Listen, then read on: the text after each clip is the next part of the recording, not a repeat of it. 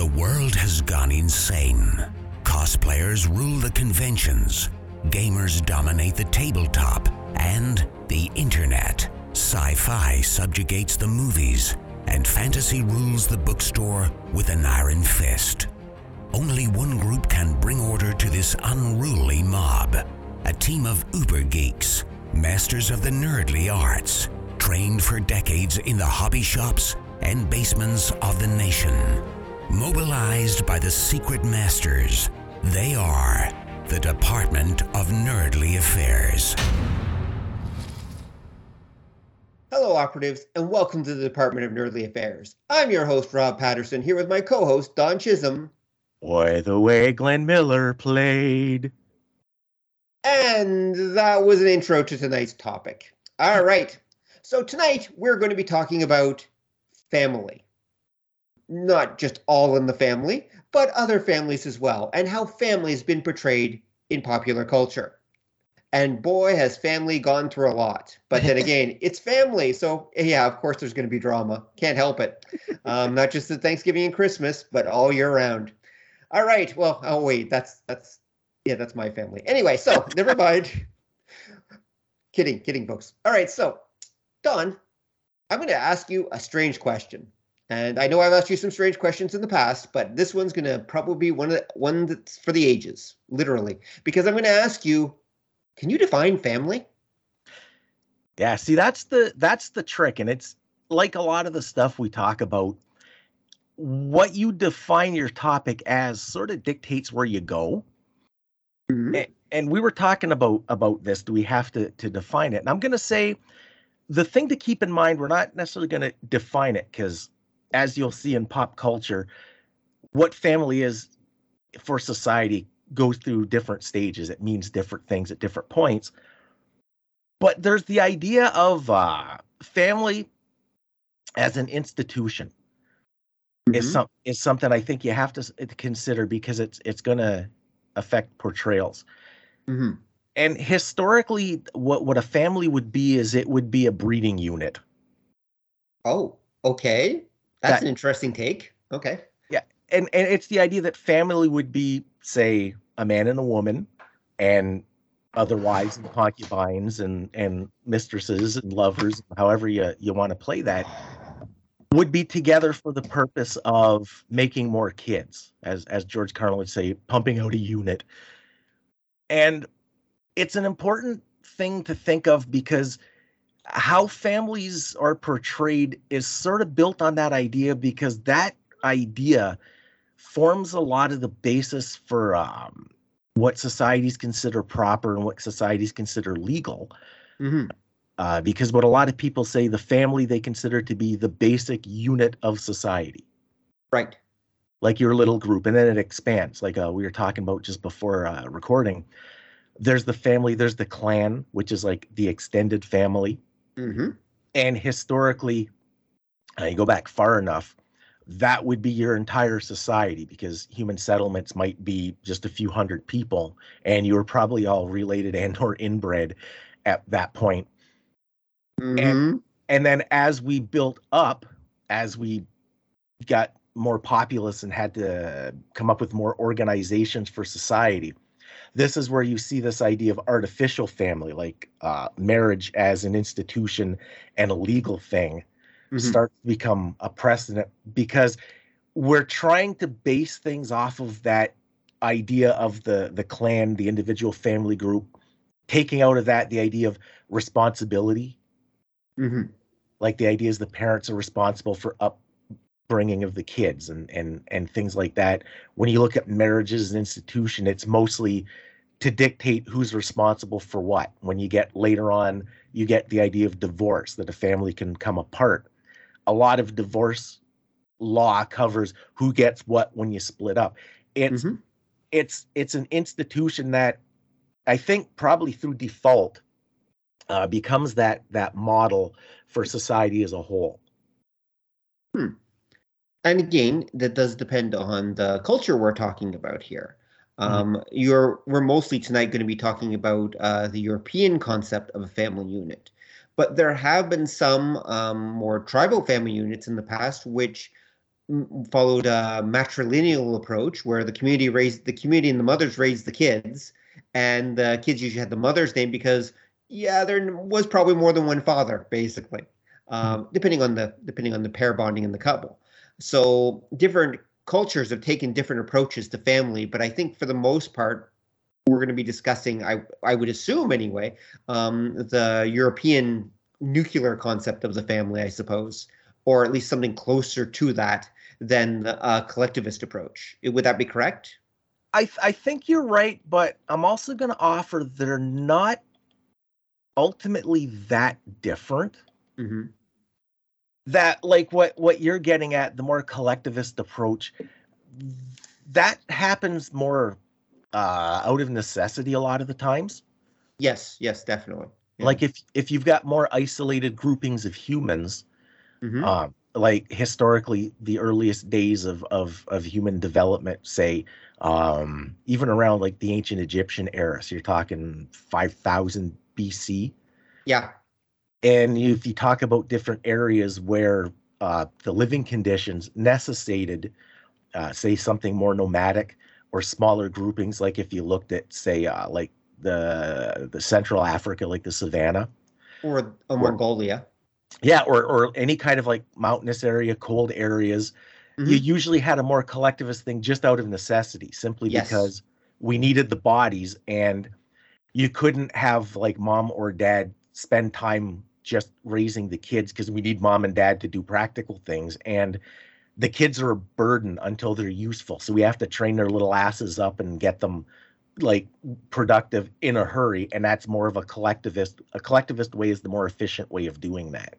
Definitely. So yeah when survival is involved that makes sense. Uh, you're forgetting that obviously it was the grandparents who traditionally raised the little rugrats um, while the parents were as you said working and doing the survival stuff. Yeah. Well the, the grand yeah the, the grandparents or um, if you had say members of the group that uh, either from injury or illness couldn't True. say hunt or or farm or build mm-hmm. they would they would still be useful by raising the kids but it was a matter of how much of a stockpile of that did you have because the old and the infirm in a lot of these situations would die off really quick yes they would yes they would especially in nomadic cultures where occasionally they just leave them behind purposely yeah. or accidentally yeah, or, yeah, because sometimes you just lose people, like it happens. like little Billy went off to get water, and I guess he didn't make it back in time. So, oh well. I guess yeah, have to have another kid. Yeah, and that's that's kind of the way it it was it was looked at too. Like that's up the idea of uh, smaller families is relatively new. Oh yeah. And and it's because historically your kids were your workforce and you wanted a bunch of spares because you knew half of them weren't going to make it to 10. Yep. About that statistically, yeah. Uh, Dan Carlin in his podcast Hardcore History uh, did an episode called "Suffer the Children" a number of years back, many years back, in fact. Um, and one of the things that he talked about in that episode, which was fascinating, was the degree to which the idea of not exactly loving your children, but looking at your children as you know um people? a deep in yeah people and a deep investment is a relatively new concept in human history mm-hmm. um yeah you th- for most of human history children were those little clones that you popped out and did your best to raise as quickly as possible because and you didn't get to attach to them for the same reason you don't get attached to like your pet hamster because you know there's a decent chance Hammy's going to be dead in a couple years yeah Poor we're gonna we're just gonna have to flush a little Billy. He just didn't make it. That's exactly right. Um, so yeah, that's you know they had to take a much more hard and practical approach. It doesn't mean they didn't have feelings, doesn't mean they didn't care, but yeah, I mean when you got 10 kids, I mean, you know, you focus on the ones that live and the ones that don't. Well, that's just, you know, we don't have antibiotics. So, say la vie. That's the way it goes. Yeah. It's sad, but that's kind of reality. And that's been reality for most of human history. So, I think that is an important thing to keep in mind is that idea that again, ancient people did love their children, but they had a more often detached view than we do today. Or practical. Pra- practical view, and occasionally they didn't even love them that much. That you see that too sometimes, where they're they're just like until they prove themselves useful, they are considered kind of a minor annoyance and an expense. yeah, well, there's there's that, and it going back to your idea of uh, when we mm-hmm. get the more extended family. Right, right. what you're looking at too is for most of human history and even today this idea is still still there that kids are seen as an obligation. Yes yes. You're supposed to get married and have kids. Yep.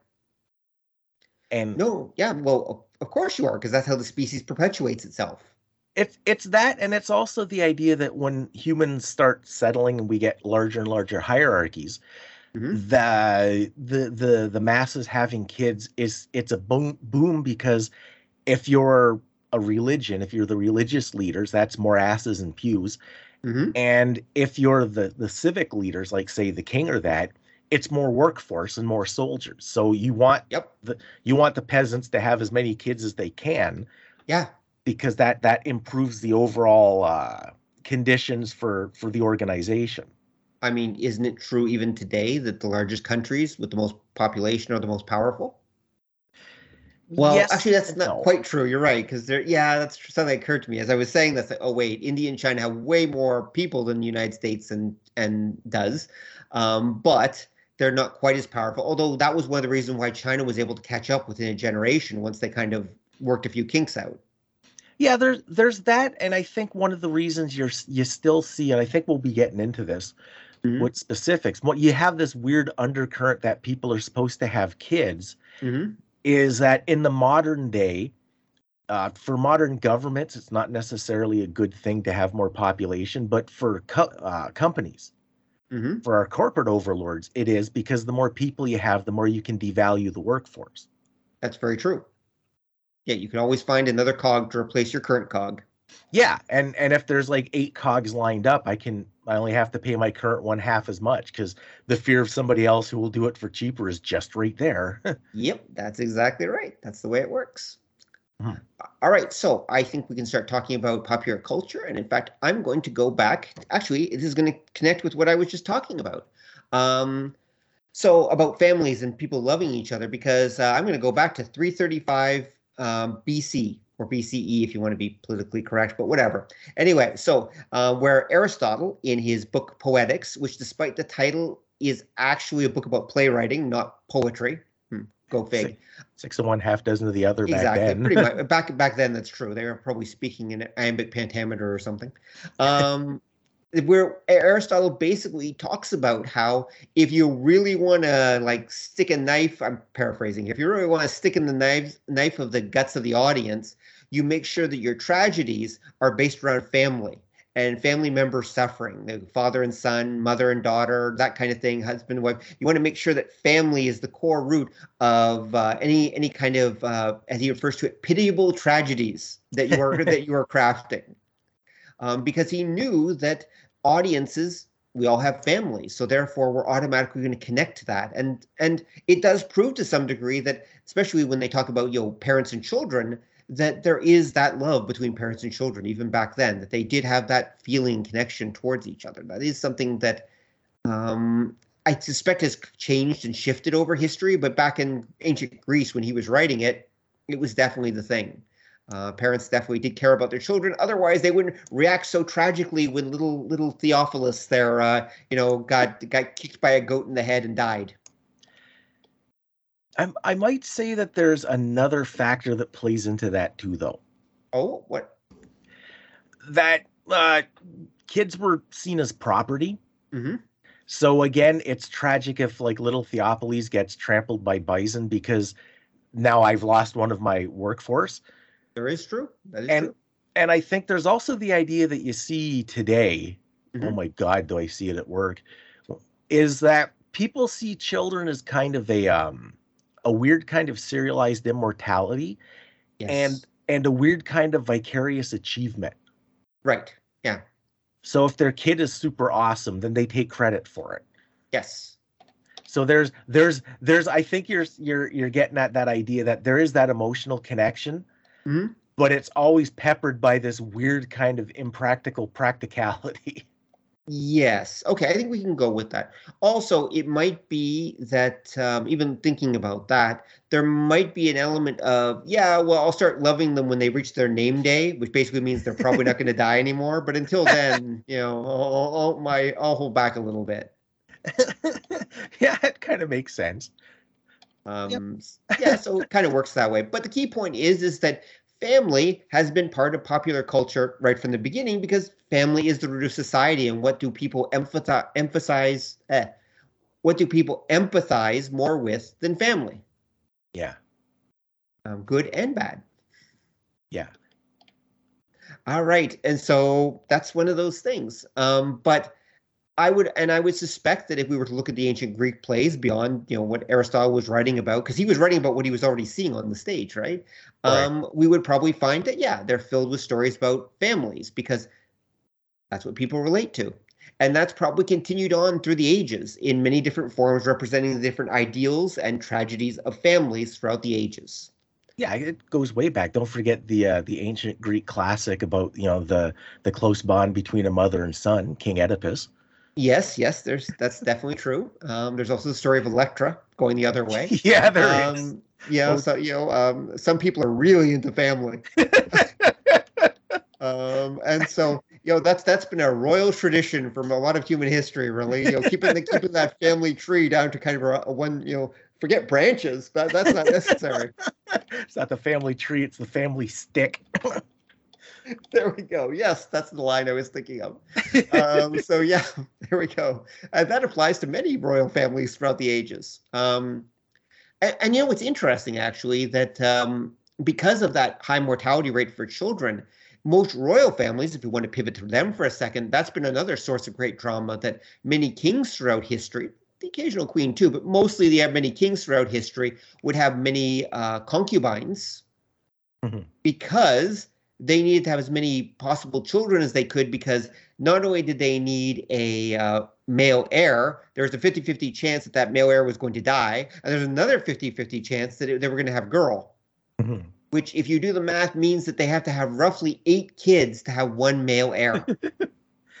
yeah. And then don't forget, too, that the extra kids are uh, good bargaining chips that you trade them off with other uh, kings to to establish connections. That's absolutely true. At least the ones that don't kill each other. We probably need to double that to 16 because of uh, all the uh, all the assassination, all the other stuff that went on back in those days.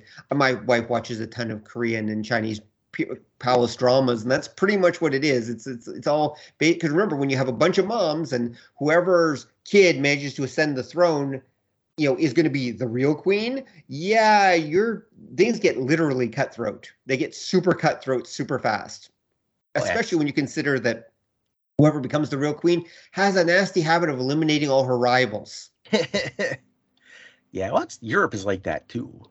Oh yeah of course it was. Although thanks to christianity though european kings weren't supposed to henry viii being an exception of course um, weren't supposed to have multiple wives well, remember though that there were a lot of like all throughout Europe, there were a lot of that they didn't have multiple wives. It's just that this one kind of um, died yes. under totally natural causes, a wink, and then you just had to go get another one well, you know, she was taking a crap out that, you know, that hole in the side of the castle, which is literally just a window where you kind of lean out and you, there's a little seat there and you take a crap out of it. And she leaned back too far and happened to fall in dung pit and broke her neck. And I mean, that's just the way it worked. It's too bad she was only having girls, but you know, that's, that's, that was God's will.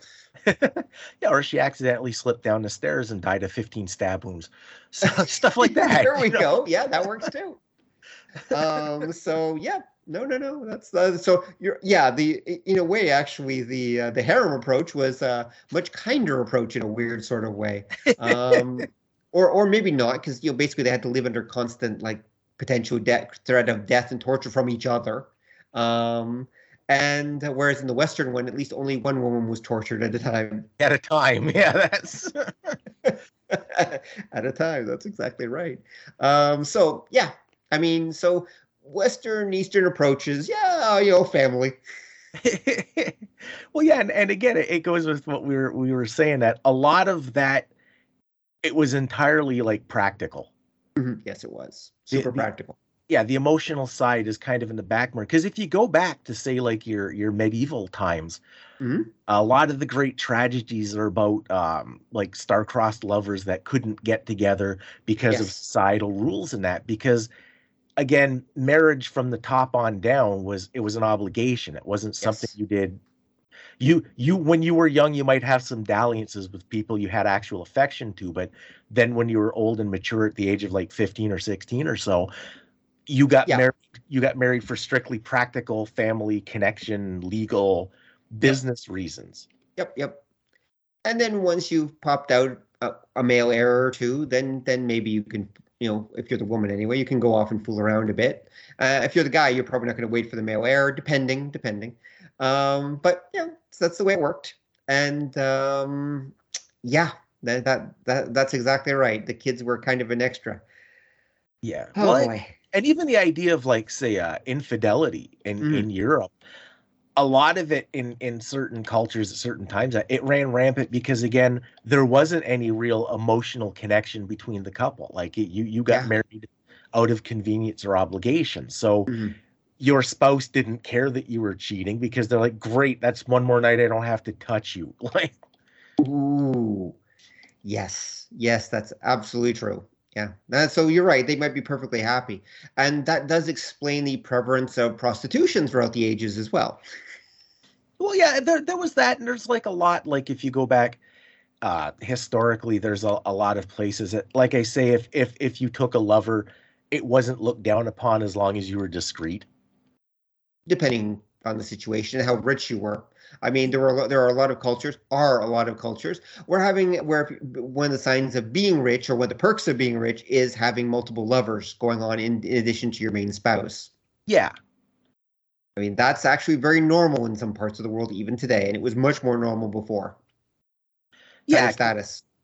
Uh, and and it's it's I it worked like on all levels too because yeah, yeah. if if if you were like say one of the the working class, but mm-hmm you were like charming enough to to maintain you know a harem male female that either way either way mm. that was seen as kind of uh like i say it was it was a status it was an accomplishment yeah yeah yeah, yeah. very true very true that's where you get the idea if you go back to uh victorian era mm-hmm. times you'll get like a lot of stories that about what uh the modern term would be uh, of an adventuress mm-hmm. which was basically the the uh like a female hero that had you know was charming and like good at everything and like what we would consider like an action hero nowadays. It was the female mm-hmm. equivalent. And it was a popular trope and a popular character at the time because again it would it was that idea. It was seen as status and uh, doubly so in victorian era times where like women types didn't have a lot of uh, didn't have a lot of freedom or a lot mm-hmm. of autonomy. Right right. And somebody who could use just the power of their own will to gain that it was heroic it was like our our tough guy cop that bends the rules and gets the job done it was it was the equivalent that was that mm-hmm. was again mm-hmm. a popular trope because it spoke to that idea mm-hmm. that people maintained the, the the proper face proper etiquette mm-hmm. but deep down inside and behind the scenes they were something totally different in other words, they're normal human beings. yeah, yeah, and it it was that idea that society would bend a little bit for uh for uh the, the, to let people vent. Yes, like yeah. you said, what they really are, and it was considered like rude and obnoxious to do so, but you'd make you'd make allowances there were certain ways that you could do it like i said if you're if you're going to have a lover you were discreet about it that was a lot of say like Eastern Europe, that was a big thing.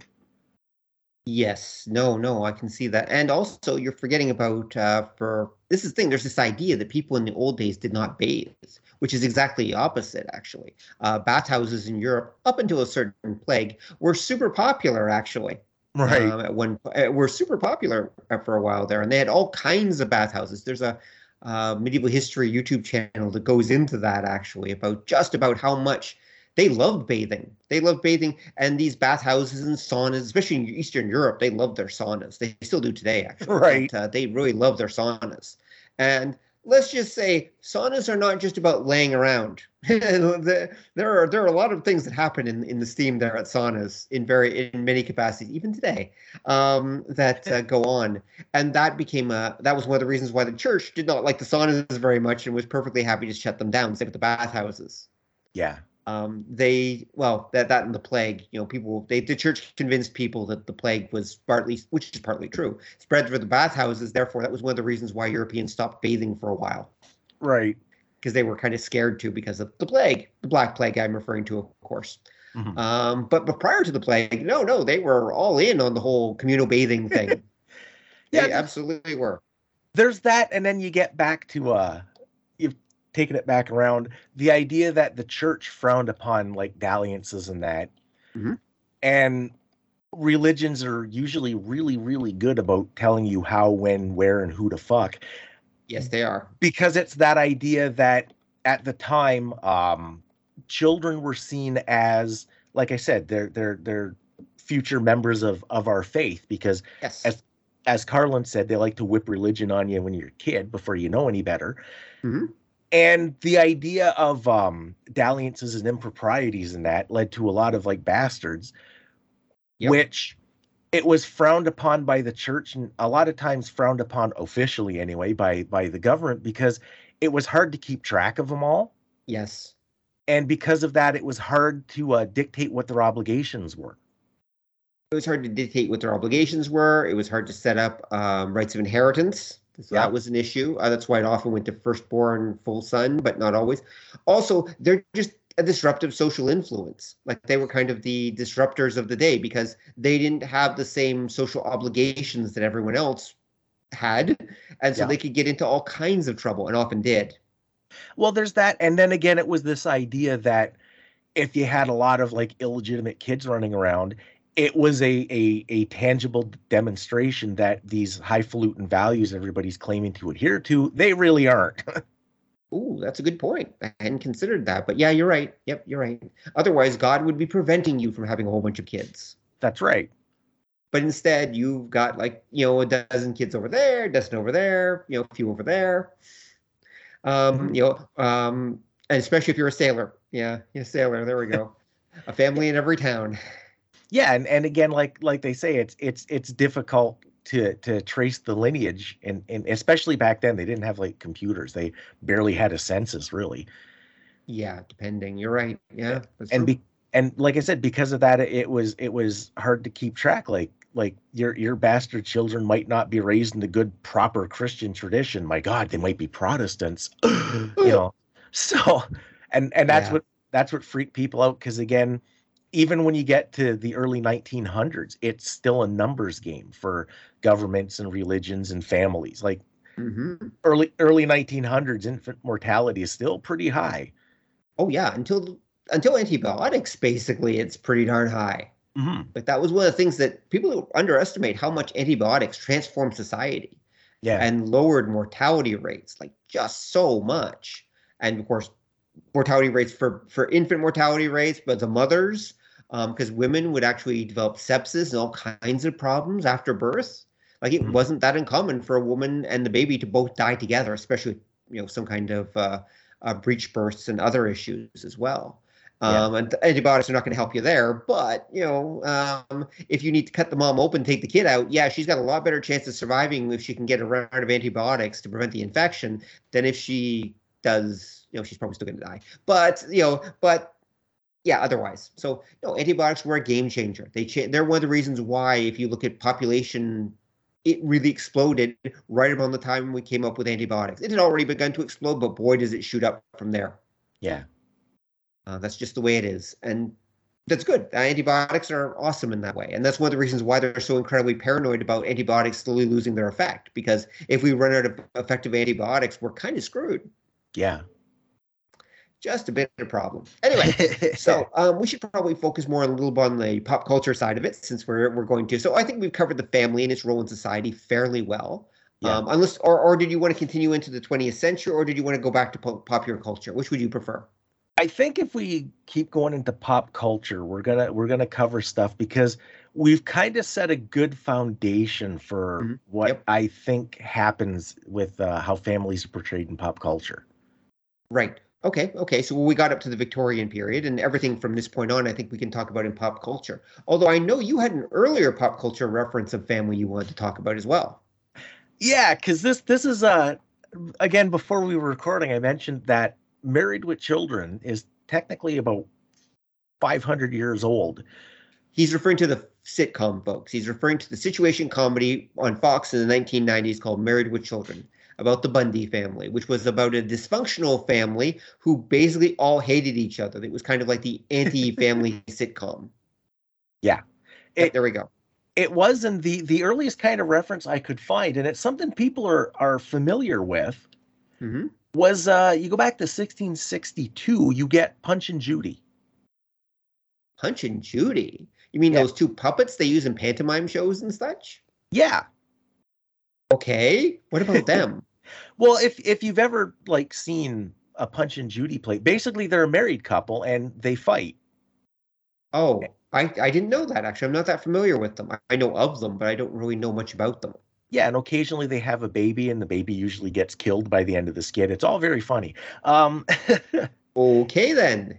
And it's it comes out when it first starts. It's basically you had um oh, I can't remember my my kings, but you had like the Puritan uptight King of England replaced around this time with somebody who was a little more liberal.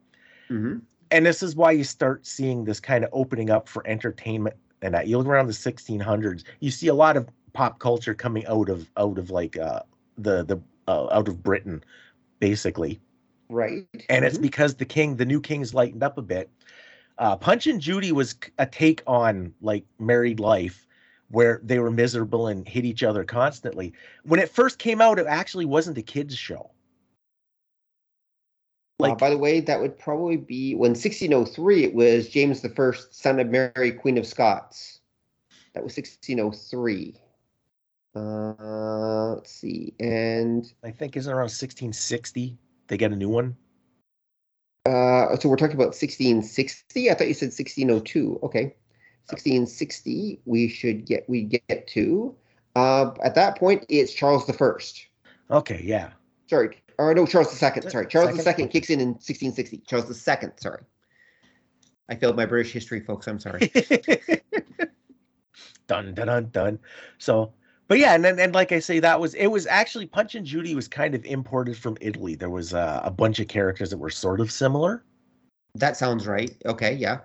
And it's the idea, like I said, it was originally for adults. Like uh, Punch had a had a mistress. Uh, I think Pretty mm-hmm. Penny was her name, something like that. Pretty Paul, uh, Pretty Polly, I think was her name. Okay, that's where these names come from. Okay, yeah. I, I, these are all names that are familiar, but I didn't realize they'd been passed down through history that way. Okay. Yeah, they were because what happens at a certain point when they start getting really popular and kids start watching them, they kind of start toning them down. Mm-hmm. But the original idea was this married couple that bickered, and I think that gets to like we were just talking. At this time, marriage wasn't out of out of like any kind of love or affection; it was a duty. Mm-hmm. Right. And and I think Punch and Judy kind of probably uh, expressed how a lot of people felt about their marriage. That right, they really would like to slap each other around and murder that obnoxious kid, but that's just not done. And this provided them an outlet. Right. No, that makes sense. That makes absolute perfect sense. And I wouldn't be surprised if before then, and even since then, besides Married with Children, obviously, there have been many uh, similar ca- sets of characters that are there to actually provide kind of an outlet for married couples to kind of like vent, I guess you could say, or or feel uh, empathize with, you know, the the the difficult parts of marriage and of living with another human being. Mm-hmm. And what I'm what I'm thinking you're looking at there mm-hmm. is going back to how we kind of started this whole thing. That idea that uh, family is is often used as a tool by the people in charge to keep the the peasants in line. Mm-hmm.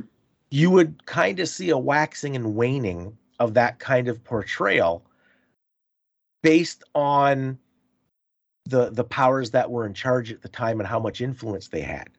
Ah, that makes sense. So if they're promoting absolute unity, they would suppress programming like that. They would pr- pr- suppress uh, entertainment and dramas or whatever that portrayed the family as being less than ideal. Yeah, and and it's the idea like if you had more Puritan leadership, you mm-hmm. wouldn't get a Punch and Judy because the idea would be don't don't don't kill that kid. We need him for our army so France doesn't take over. And yeah it would be seen as you know negative social values and frowned on. And then when you get these more you know kind of uh, laissez-faire type leadership or when the peasantry has more influence you start to see these kind of more um, raucous and slanderous takes on traditions like family. Right right. No no that makes total sense. That makes total sense and i suspect that's continued up until this day. I mean think about this. When we were growing up and even prior to that the family was a somewhat sacred institution. After World War II, you know, the idea was, you know, the family was the core of America and Canada, you know, the core value and such, and was absolutely valued. I mean, I think there, I think it did go back and forth a little bit. Uh, probably the 50s was definitely the age of family, leave it to Beaver. Well, I guess we'll talk about this later. Yeah. But um, it's gone up and down. And then, of course, when you get to the 90s, we get married with children. Oh, it's it's before then because you're you're. I, I know, yeah you're you're absolutely right. It goes up and down, and and again, I think it works on the uh, the twenty year cycle. Yes, yes, I think you're right. I think it does. Yeah. So it goes back and forth with how important family is versus the alternatives. Um, yeah. Speaking of which, I actually I think we should bring that up. Um, an interesting point when I say the alternatives. So it's not just about whether family, you know, the the tidy righties are in charge or the conservatives that are like, oh, family, family is everything that are in charge. There's more to it than that. Um, because mm-hmm. there is a streak in Western culture, at least. This is where we get Western culture and Eastern culture differentiate from each other. Um, there's a streak in Western culture towards individualism and pulling away from the family as a unit and seeing mm-hmm. people more as individuals rather than members of their family. And I think that, that probably was a process that began at the beginning of the Industrial Revolution, I suspect, and probably has continued on since then to one degree or another to, to modern day. And I think that there's been times when, in, especially in Western culture, where the individual is far more valued than the family is, and there have been times when it's been the opposite. I think again that's also part of the 20-year cycle. We kind of we we go back and forth on, you know, which is more important, who you are or the group you're a member of.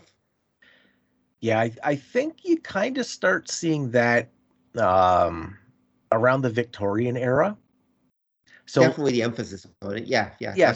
Yeah. So, like you say, kind of when when the the when what we consider the Industrial Revolution period, like the later half of that, well, because remember in the Industrial Revolution, people left the family to go into the city to work in the factories, and they were earning money as individuals. Now, they were often sending money back to their families, etc.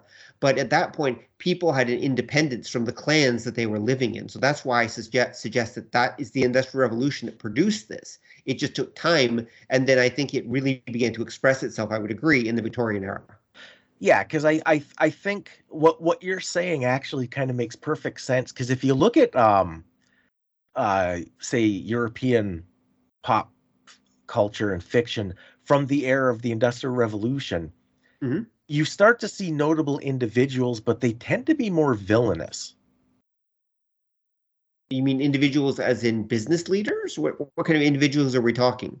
Well, this this would be like I'm thinking when you get around that time and you start getting like um you start getting like your horror novels and stuff and and what I guess you'd call spy novel isn't exactly the uh the term, but more like your your your kind of thriller stories and that that start taking off. Right. A okay. A lot of, a lot of time the emphasis is on a character who is who is quite dubious. Mm-hmm. And the the protagonist of the story is a narrator. Right. If you look at say like um like a lot of um hg wells hg wells tends to write a lot like that. That uh, isn't also frankenstein written that way and dracula?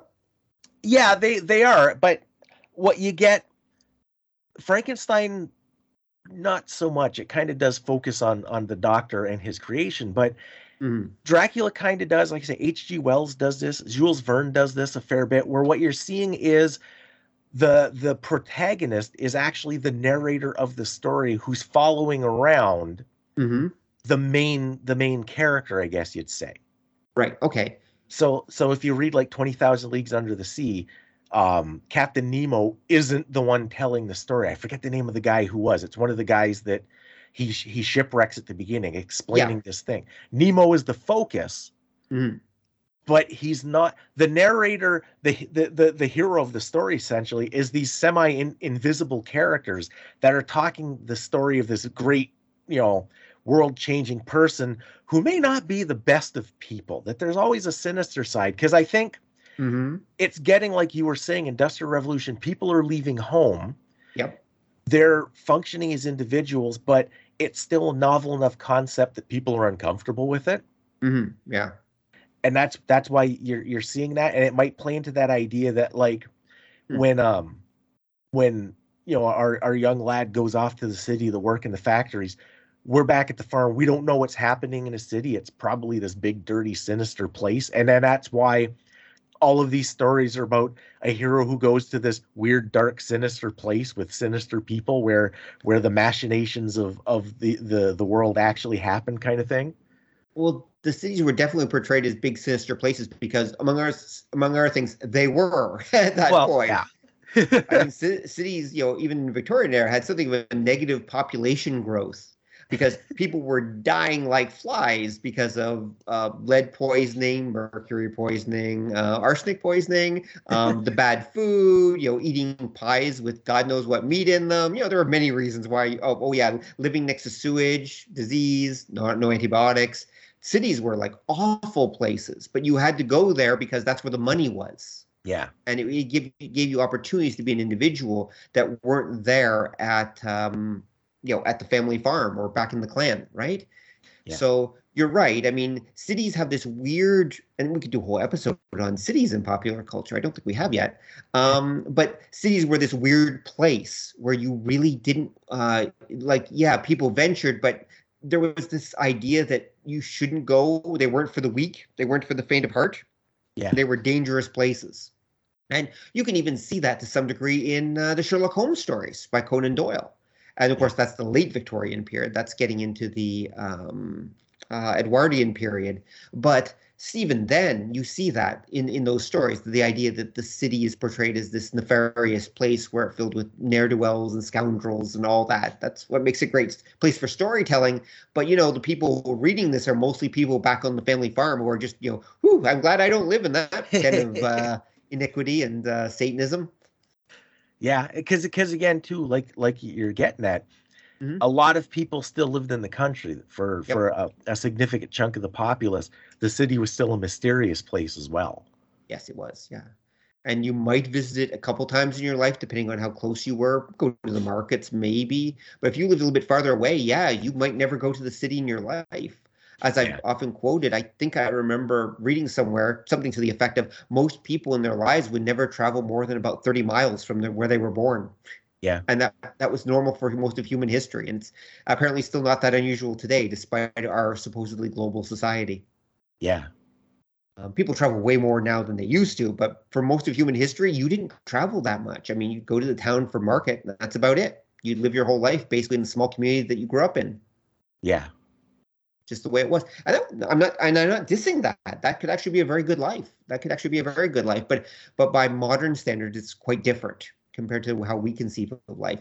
And so to them, again, as you just said, the city is this strange place that's tempting members of the family and of the clan away. And so you definitely don't want it portrayed in too positive a light. Yeah. Yeah, because again, it's it's not till you get to like the Victorian era where you start to really see the um, the individual hero. Mm-hmm and that's like you said, Sherlock Holmes is a good yep. example. Um, you're getting into like the pre-pulp heroes. Yep. Yep. Where, exactly. Where one individual is the, the the the focus of the story, and they're heroic. Yes. Yes. Exactly. Yeah. And I and I. Hmm? hmm? No, no, that's exactly true. Um, you're you you find that uh, that's the age of the the self-made man. Yeah. Yep. Or woman yeah. occasionally, but mostly men. Yeah, because and again, that was that was something that would happen that w- was unheard of. Wait, w- w- women do things? I thought they just had kids and sewed or something, right? And and again, it was it was because even that idea was getting away from this this uh, classical story of what a family was. Mm-hmm. Exactly. Yeah. And to some degree, that was happening too, because as things urbanized, you were starting to see this idea that you couldn't really do well mm-hmm. If just one member of the family worked. Yeah, yeah, yeah, exactly. Well, I know you needed that that workforce. Yeah, and and it wasn't just at at that point once the cities were taking over. It wasn't that uh, mom could stay home, tend to the kids who would tend to the field while dad took the uh, produce to market. They actually had to, the kids had to go out and get jobs. And that was where you got the ideas of, um, again, Mm-hmm. like say the Victorian era, the Industrial Revolution. you'd get little kids like five, six, seven years old hmm that would work the uh, work the looms and that because their little hands could get the uh, stray bobbins and they only Oh, occasionally lost an arm. That's, oh yeah, well, you know, you lose a few. You got an extra. You got a spare. Yeah. It's fine. Yeah, and and then that's like and that was that idea that the uh the the historic family unit when you get to the industrial revolution you are kind of starting to see that idea change in the the mass mind and the mass culture. And Mhm. again it's out of necessity. Definitely. Yeah. And because it's, and also the cities are becoming safer. Let's be let's be honest. The cities are becoming safer and better places to live w- with time as time is going on as well. Yeah. Uh, and that's something that's happened, especially by the Edwardian era. Cities are starting now. It does depend. I mean, on the city we're talking about here, but and also one of the benefits, of course, of the new world of America, right? I mean, people are leaving the cities in Europe; they're actually being depopulated, and people are taking off over to America to make their fortunes Yeah. or escape potato famines, as the case may be. Well, and that's it too. That when you start getting to like the Edwardian era, Mhm. um, cities are a, a little better, but it's the idea that you're starting to see nothing left in the country. Yeah, That they're they're emptying out. yeah, like we we we had a couple of like in in different areas they had different kinds of famines and and crop failures, and you were starting to see uh, in the Victorian era, you're starting to see big companies happening, and the big companies were moving in and pushing people out. Yep, exactly. Yeah. Like- yeah, yeah. Like people don't realize when you get to like the uh, the Victorian era, a lot of the British colonialism wasn't really the British government wanting more territory. It was some company saying, "We'd like to set up shop over here, but all these pesky natives are uh, causing a problem. Could we borrow a couple of battalions of soldiers and sort this matter out?" Yep. Exactly. And um, yeah, that's kind of how it worked. Well, it was about taking resources from all over the world. Yeah. Um, and mostly in the form of companies. Uh, Yeah. one form or like the what is it? What's the Indian trading company called? Oh, is that the East India? Yeah, there we go. The East Indian Trading Company, Yeah. which which was effectively a corporation from England running India, pretty much. Yeah. and and that was the thing you saw that even even even sooner because when when guys like say uh like uh marco polo and that were exploring they were exploring as merchants Mhm. and they were getting support from like the royalty Mhm. like uh christopher columbus and and marco polo and all those guys it was it was the royal families that were sponsoring them partly out of prestige and partly out of that idea that then they could claim this territory as well but it was really a, a corporate endeavor and that's like when you get to victorian england that's what you start seeing. And i think again this is where you start getting another big transition hmm uh, because like what you were talking about just before we started recording and, and even at the beginning this idea that the notion of family expands over time to Mhm. include your tribe and then your country and that the victorian era is where you really kind of see a big push for that in in england Mhm. and the, the the what we'd call now the nuclear family starts taking less and less importance and it's you know the bigger you know rule britannia that's becoming important and it's because it's in the interest of the powers that be to put that idea out there Yeah, suddenly we're all brothers and sisters because that's the best way to keep the people under control. yeah Uh, yeah if, if basically. if if if the if the country wins, we all win. Yeah.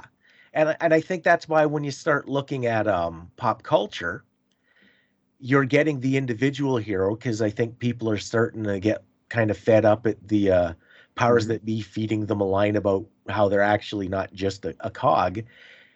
And when you see families portrayed in a lot of stuff, hmm it's not in the best of light. Okay, how so? Well, you, this is where you, you kind of start seeing like the ne'er do well brothers hmm and and the fussy aunt and all that kind of that your extended family is more of a nuisance like doesn't sherlock holmes have a brother that's like not Oh, as yeah. smart as him No, you have it backwards. Mycroft is actually much smarter than Holmes. He's just really lazy.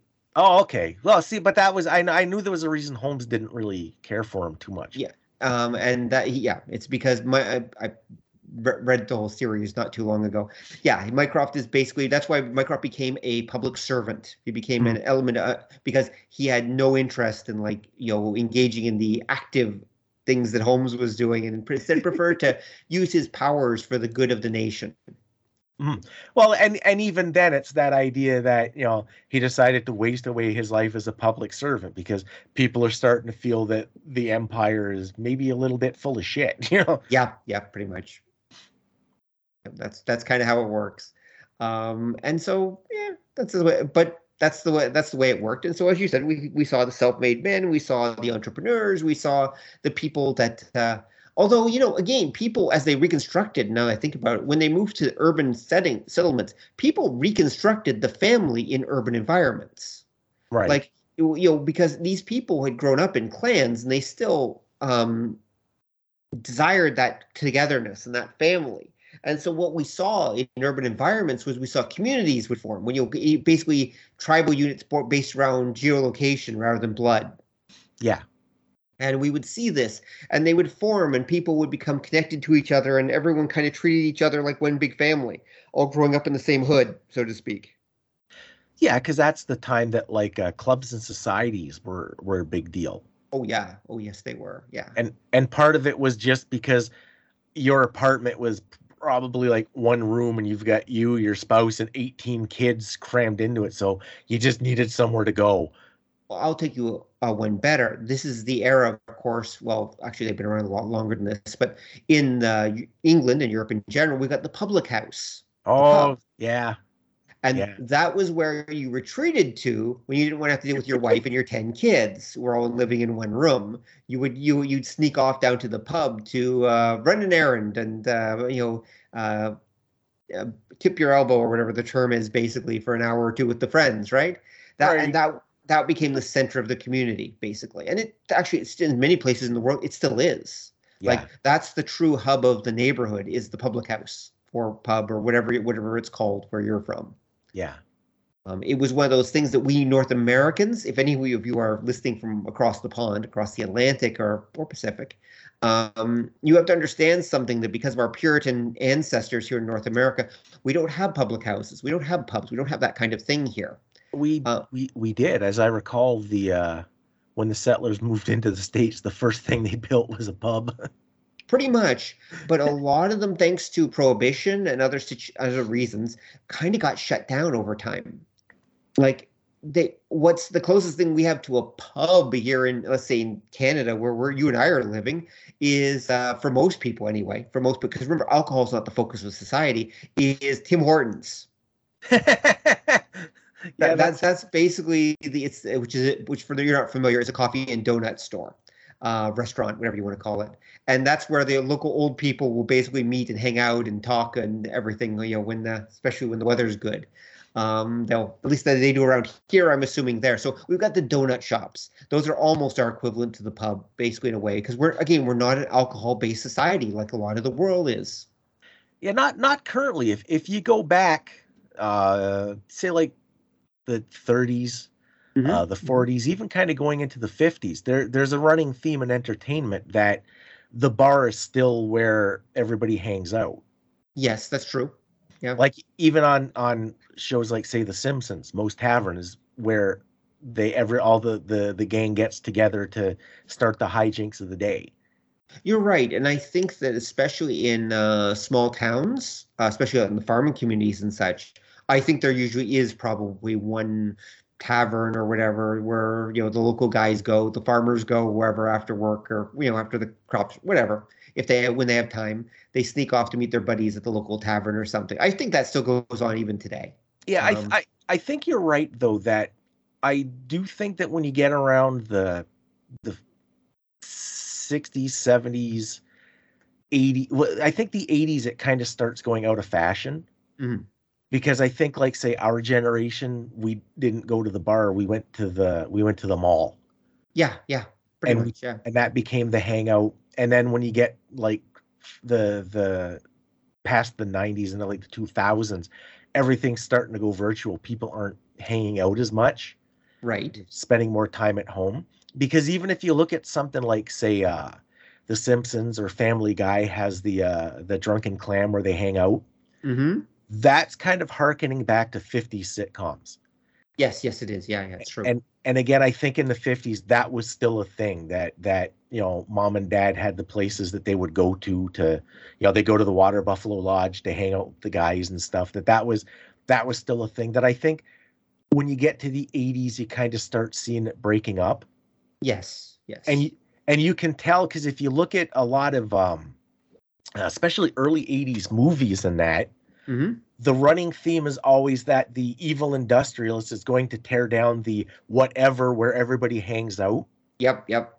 And it'll be like an arcade or a dance hall or or you know like uh, like a clubhouse kind of thing. And I think by the 80s you're kind of starting to see that cuz like say our generation mm-hmm. is is branching off into different things that we're not we're not following the the the family template anymore so that old stereotype of like you know mom has this the, the the sewing circle or the book club with the girls and dad goes off to the lodge or to the uh, to the bar that doesn't quite work the same by then and it's Mhm. it's Yeah. basically our generation well our parents generation kind of slows it down but it really sort of comes to a stop with ours Yes, yes, I would agree with that. Yeah. No, no, I, it, def- it definitely does. We're too uh, fragmented culturally at the, at that point. We we are not connected to our. I would argue we're not connected to our neighborhood anymore. Like there's still not that geographical connection. Yeah, it depends where you're from. Uh, but in I know in my case in that I mean just my old neighborhood and such. But I never felt that. Con- I felt more connected to my schoolmates who could be from many different neighborhoods than I did f- with my, the actual people that lived in the neighborhood where I grew up in. Yeah. But that's, and I think that's a side effect of the suburban suburbanification, if that's a real word, of our gener of the 50s and 60s. The suburbs became a place where, yeah, you might know a few of your neighbors, but you weren't a community anymore. Not really, not in the same way. Yeah. And so we lost that element of the of uh, the family as a ge- geographic area block or you know that kind of community. We lost it compared with uh, what what had happened before where people had as i said recreated their family based on geographic location so you knew everyone who lived in your building you knew who people lived in the building across the uh, you buildings around you because again remember urban environment you're living with multiple families in one dwelling yeah and so, and you're often, remember, they weren't that rich. So they were often depending on each other and they're helping each other out. And in some places, this is still going on. Um, and that's, that's the way it is. But for, for us, child, children of the suburbs, basically, um, that was, that's been lost. That's not a part of our view of the world, basically. And unfortunately, ours became more and more dominant over the other more communal view of uh, society and uh, the people around us. At least that's my take, anyway. yeah I, th- I think you're right i think a lot of it too though it's it's um it's like the result of of changing environments Yes. Well, that's my point. Yeah, yeah, exactly. As the environment has changed, so has our notion of the family and our family's place in society. At least in again in Western society, I would argue in Eastern society it's still a bit different. Um, although it has been changing too. Definitely, Yeah. it's been changing too for them as well as us. Um, anyway, so let's take a step. Okay, so now we've kind of caught up to the modern era. Uh, you know, we kind of wound our way around, but we kind of got there. Um, we can, and we'll talk more about the modern era and the, what that means for the family when we get there. But let's take a few steps back. So we were talking about Edwardian and we're talking about Victorian period. So why don't we start with uh, comic strips because they were one of the dominant ways that society, well, dominant forms of entertainment basically back in the uh, late Victorian, early Edwardian era. Yeah. So, so what? How were families portrayed in the comic strips of those days? The newspaper comic strips. now this is where i think i think you're you're you're hitting on a really important thing Mhm. now for anybody out there listening who's under the age of 70 keep, keep in mind that newspapers really kind of take off and we've talked about this on the show before when you get to like the victorian era because there's stuff Mhm. going on and and they're basically like tabloid scandal sheets and and Yep. written to titillate and shock but they take over uh, newspaper comic strips are crazy popular they're like the tiktok of the day Mm-hmm. when you go back there and they have a lot of influence. It's difficult for us to wrap our head around that nowadays. I, I think if anybody who's 40 or over can probably kind of understand because if you remember um, the the big hit Garfield made, right? Or how well, nuts. Sorry, or how nuts what? Sorry. Or how nuts people went for Calvin and Hobbes back in like the 80s. Yes, yes. Or or Bloom County. There was still that kind of prevalence, but if you go back to like the late 18 early 1900s it was even more so like the, the comic strips were huge. Well keep in mind they had a lot less media than we do. Yeah um, and newspaper there, was kind of that was it. Yeah. Newspaper novels, that was pretty much it. Everything else was live at that point. I mean records were coming around eventually and we'd yeah. eventually get movies as well. But even they would take decades to really develop no pun intended um, so the point is is that Thank you. Thank you very much. Um, so the point is that newspaper strips, the great age of the great golden age of newspaper strips happened what about around 1900 basically. Yeah, uh, a little little before then, a little bit after.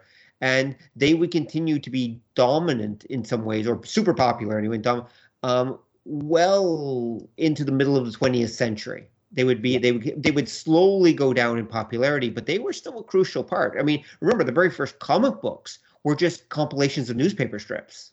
Yeah. That's what the very first comics were, the Famous Funnies.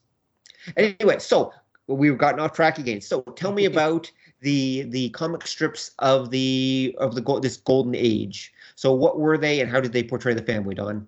I'm going to say that there's two in particular that you want to pay attention to because I think. Everything in the modern era, like all the family stereotypes that we're familiar with, pretty much come out of these two comic strips. Oh, okay. What are they? you get to um 1913 mm-hmm. you get the comic strip bringing up father. Oh interesting. Okay. It's it, it takes off. Again it's it's mega huge. There's when movies happen they make movies. There's radio plays of it.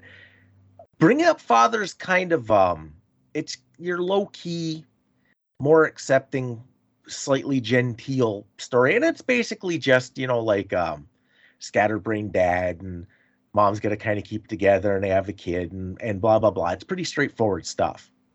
So it's kind of the original sitcom pattern where you know dad dad's a bit goofy mom's you more together. Okay maybe. Um she's got her own quirks and then the kids are engaged in wacky shenanigans yeah and it's it's it, it's super popular you get to 1917 you get kind of a response to it where you get the gumps okay and the Gumps are kind of the other end because I believe the image of mom working over dad with a rolling pin comes from the Gumps. Oh, interesting. I've never heard of the Gumps before. Huh.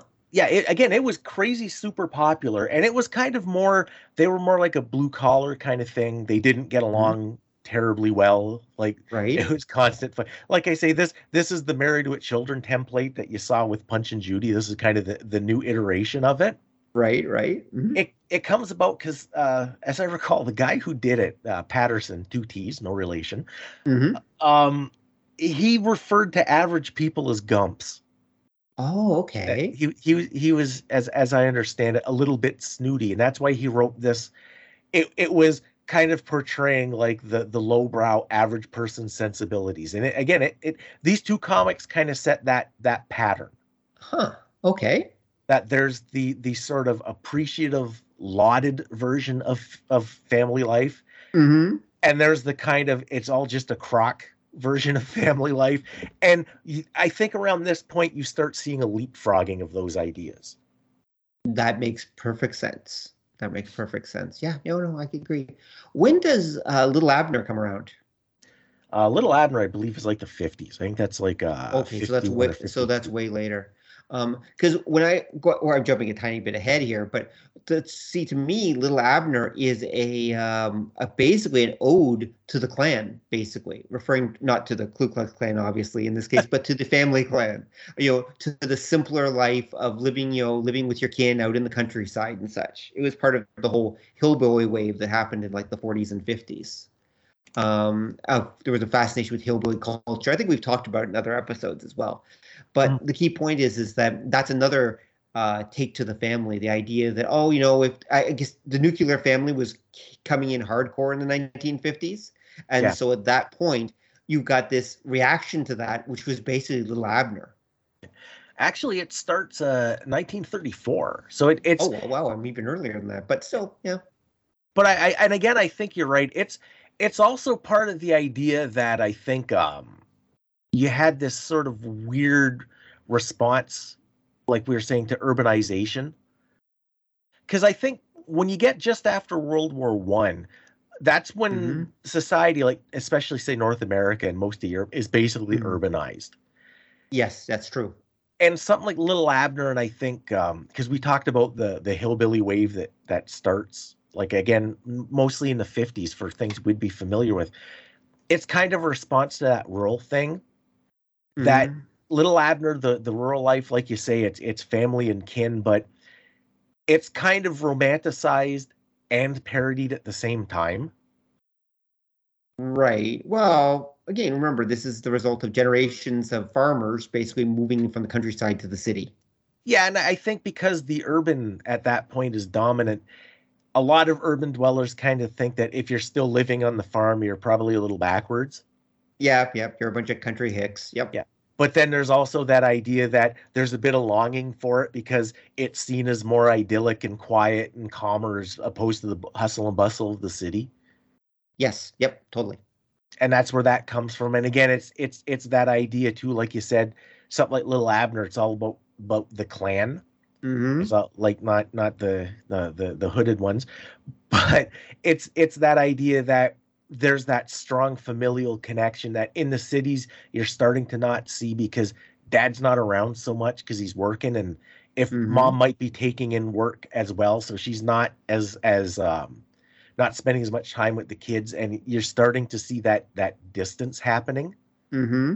so this idea of this like bucolic barefoot life just hanging out with your family and stuff and shooting at revenuers i think again like you're saying, it's it's it's kind of um, appealing. It's it's heart, seen as harkening back to this uh, better time when we were closer and blah blah blah. Exactly. It's yeah, it's a romanticization. It's kind of a nostalgia play, basically.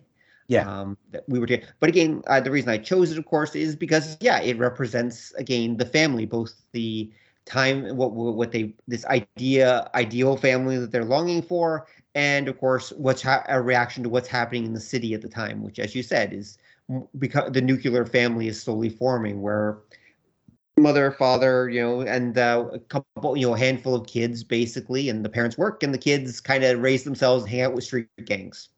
Yeah. Yeah, yeah. that's kind of how it worked.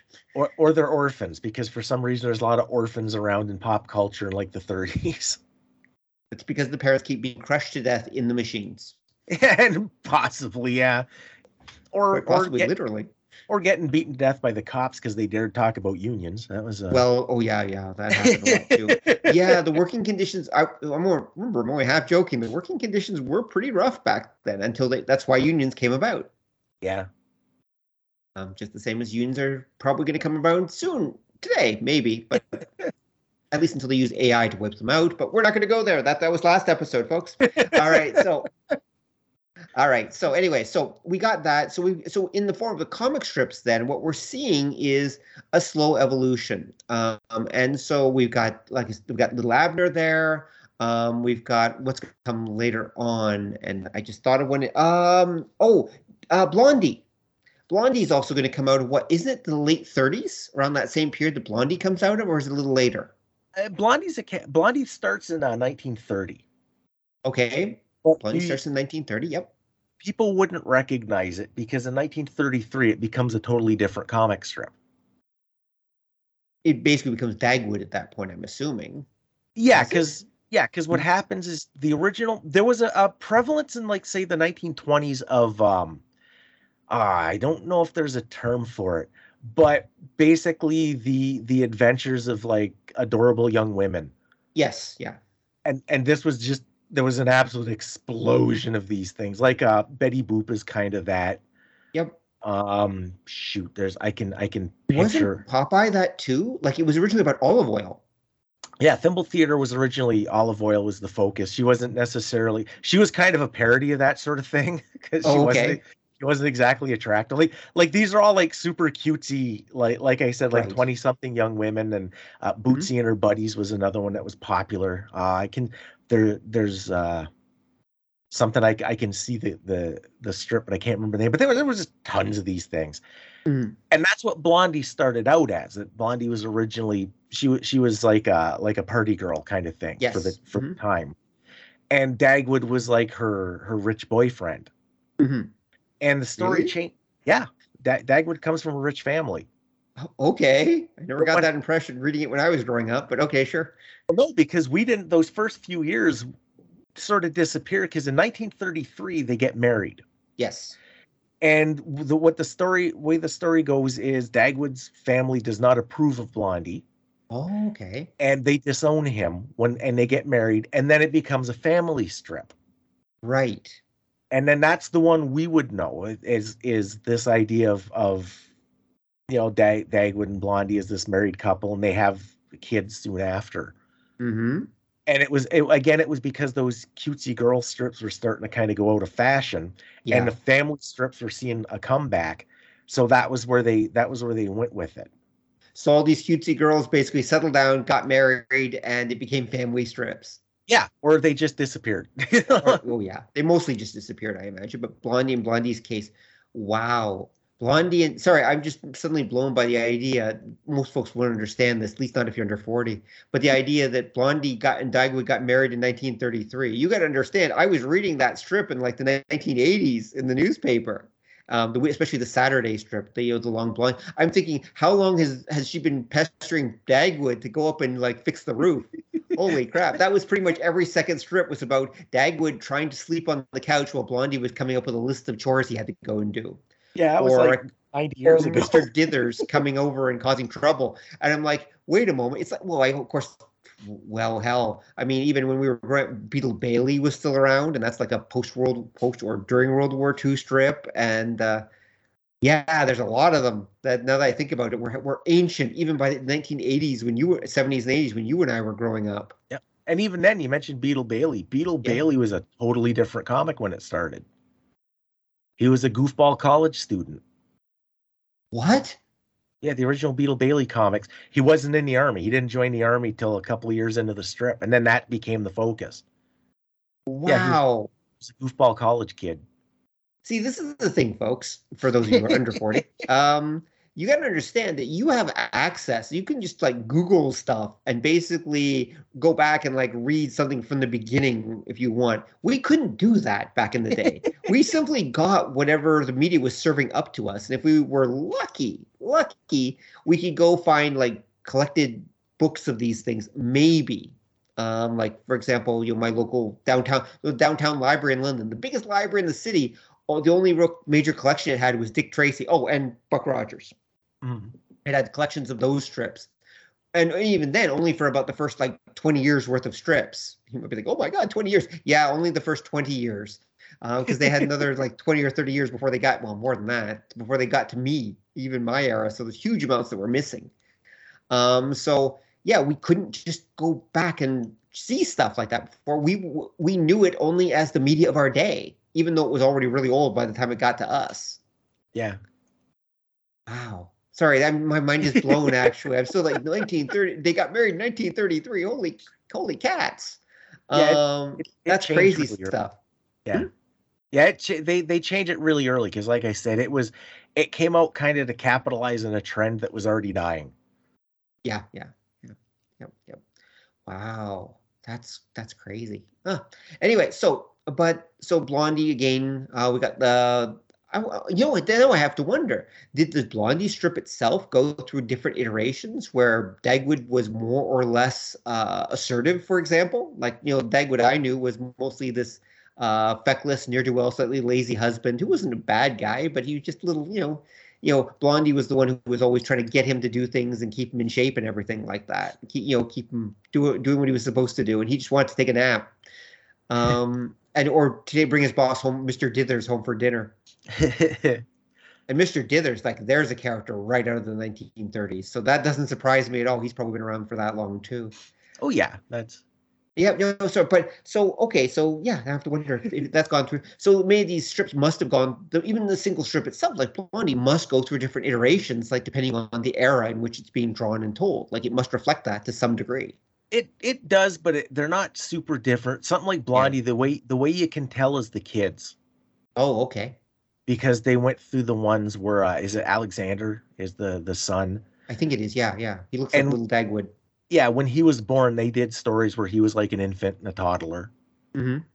And then I can't, I'm not like a huge fan, but I can't remember when Cookie was born. I don't, I think they might have aged her up fairly quick.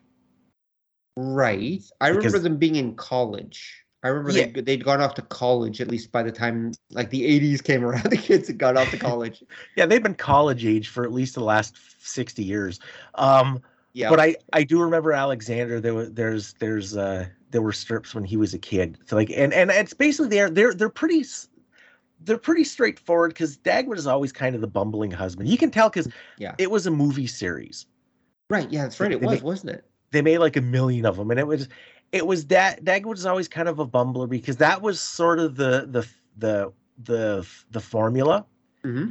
If you were going to like um praise the family then typically dad was in charge. If you were going yep. to like um, poke fun at the family, then typically dad was a bit of a bungler because dad was at this time still dad was likely the worker. Right. Yes. So he was the the the main motivator of the family. Mm-hmm. And yeah, Dagwood is always a bit of a chump because even in the early days, the, the story's called Blondie for a reason. Like she was the the main character. Right. Yes. So everything focused, even when she was like a party girl, it focused around her decisions. Mm-hmm. So then when they transition, it was just real easy to just okay, Dagwood's still a dumbass, and we'll just play it like that. yeah, yeah, yeah, yeah. Okay, so then does family then change in comic strips through the ages, or do you want to uh, basically only go as far as TV and then shift over to focusing on that? I think what you can do. Mm-hmm because we're in the 1930s now. You get World World War II changes a lot of stuff. Right. Yep. And I think what you end up have happen is fairly quick after World War II, TV takes over. Yes, it does. Yeah. Like it becomes the main thing, and this is why like a lot of the comic strips mm-hmm. uh, become kind of zombie comic strips at that time. Yeah, pretty much. It, it's not until the 60s that comic strips have any kind of ascendancy again. So they're kind of just running on neutral. Yeah, yeah just and, telling the same kind of jokes and stories over and over and over again. Yeah. Yeah, and TV sort of takes over, and I think that's where you really kind of start seeing the the next iteration of what a family is. Right. And I would agree with that, especially, and of course, the family we're looking at is the post World War II GI Bill family, basically the suburban family. That's the result of uh, the new American prosperity yep. that's happening post World War II, at least in North America, anyway and that would be the what what we would think of as the nuclear family exactly yeah the nuclear family becomes the center unit of society and it's called the nuclear family for a reason because it's part of the nuclear age yep and it, it becomes codified like this is where like dad goes to work in a suit and smokes a pipe and mm-hmm. mom does vacuuming and pearls and gloves and you have like you know 1.5 or 2 kids and possibly a dog and that that image becomes the the de facto standard for what people think of as family. Exactly. That's the family ideal at least in the north american sense. And i, yeah. I would argue probably in north america may just export it to a lot of the world too. Well to the europe anyway um oh, it was it was all over because remember after World War II, America was basically the only country that had an industrial base left because yep. nobody bombed it. So that was why you see this uh, American ideal spread so rapidly, is because they're exporting it with all of the other like resources and manufacturing that they have. Oh yeah, yeah. Basically, they're dubbing you know um, "Leave It to Beaver" in German, basically, and playing it there like a year or two after they're playing it in North America. So the German kids are growing up on "Leave It to Beaver" just like the American kids are. Yeah, and even if you look at like say um, Reconstruction era Japan, mm-hmm. like what we think of Japan really is kind of um, an adapted version of this like weird 1950s American ideal, because to that's what some degree it there's well, there are there's some catches to that, but yes. Oh, there's there's there's plenty, but again, it's it's it's when you have like the the, the the breakup of like the feudal system, which yes. really only happens because of World War II. Mm. That idea of the salary man and that that's very American. True, like true. Okay, you got me there. Yeah, you're right. It's it's the dark side of Ward Cleaver because Ward never actually has to go to work. He's always coming home from work. Yep. And hanging around. But you know, but Dad, poor Yamato-san is uh, ne- he's just never there. He basically makes a brief appearance to to sleep for a couple hours at night, and then and then slinks off before people even wake up. Yeah, if he's not sleeping in the train station. Yep, yep, that's very true. Or drunk in the gutter. Yeah, uh, yeah. And again, yeah. it's because it's this weird. They're kind of aping that 50s nuclear family American ideal, mm-hmm. but circumstances are a little a little different. So you're getting really kind of weird permutations on it. Mm-hmm. mm-hmm. Yeah. And that's and that's why it's again what we were saying before. It's it's the environments affecting how things really work, but that kind of projection of what the ideal is is again this weird American nuclear export. Yep. And I would argue the idea of the 50s, I mean, it's the dream, right? They're selling the American dream. And uh, mm-hmm. this is what the people dream of. Like this is, or at least this is what they want people to dream of anyway, as being the the ideal post World War II, the nuclear family, as you said. Yep. And this is, of course, why we see a bit of a reaction to that. I would argue probably mid 60s. I would say oh, mid 60s. You think no. a little earlier than that? Oh, much earlier. Okay. When does the first reaction to that pop up then, in your I'm, opinion? I'm going to say that what you start seeing, mm-hmm. because this is the the the uh, the the 1950s, late 40s, going into the 50s. You're seeing this idea of like like um, leisure time and individuality, right? Mm-hmm. But it's also being sold with this strong package of conform. Mm-hmm. So there's weird little things like the the first sitcom, mm-hmm. basically the first prototypical sitcom is 1951. You get I Love Lucy. Yes, and it's a family story. But the thing is, when it starts, they're an odd family. Oh, they're very an odd family. Yeah, well, yeah, yeah, very odd. And in fact, they're almost the original married with children in a weird way. They're almost more of that type of family because they're always bickering and they have all these problems, mostly because she's a complete dunderhead and he's a you know philandering. Well, anyway, it, it, it, uh, which was kind of well, okay, he was really a philanderer, but she was actually a freaking genius. If you actually know anything about Lucille Ball, she was like yeah. one of the smartest women in Hollywood. Yeah, and and the original, it's weird too because when it starts, they don't have kids. That's true. The only reason they added kids is because Lucille Ball actually got pregnant. Right, makes sense and this this is one of those weird things that if when you look back everybody always had kids but there was never any talk of where they came from right yeah like i love lucy is the first time that pregnancy was acknowledged they never called it that yes yeah because again true. it's that victorian era like you know we're, we're just going to pretend it doesn't happen thing mm-hmm. but it's not just that because you're starting to see there's this weird kind of like you said there's a discord there Mm-hmm. Um, they're not a normal family because they're an entertainment family. That's true. That's true. And and I think this is going with this idea that you're seeing um with people of leisure time, entertainment takes more priority. Mm-hmm. Yes. And it, and this is why our parents, the baby boomers, are kind of the first media generation. They are. I agree. Because they have like a lot of choice and there's you're starting to see stuff again catered towards kids like we talked about way before this is where teenagers are invented mm-hmm. and it's it's it's things like that and that's why you see like I Love Lucy like say they're an entertainment family so they're part of this new burgeoning scene mm-hmm. One of one of the other things about uh, i love lucy that you don't see again for decades is that that that lucy is a good all-american woman but ricky's kind of ethnic yeah you're right yeah, no, no. I mean, it's not like they're hiding, hiding Ricky Ricardo there. Oh, I wonder what background he's from. Oh no, they they played it up that he was a yeah. uh, he was from Cuba in a Cuban band with a really bad Cuban accent. Yeah, yeah. And and that was played up, and you didn't see that anywhere else. And I think it's because I Love Lucy was like the prototypical mm-hmm. sitcom, mm-hmm. they were going into unknown territory and plus that idea of the new world it's entertainment based it's cosmopolitan they don't have the the obligatory kid to tie them down because again it's not about pumping out a unit to keep the war effort going it's about individual achievement even the idea that mm-hmm. lucy is obsessed with becoming a star herself oh good point. Yep. Which which is showing that this drive towards uh towards independent achievement and personal glory kind of thing. Mm-hmm.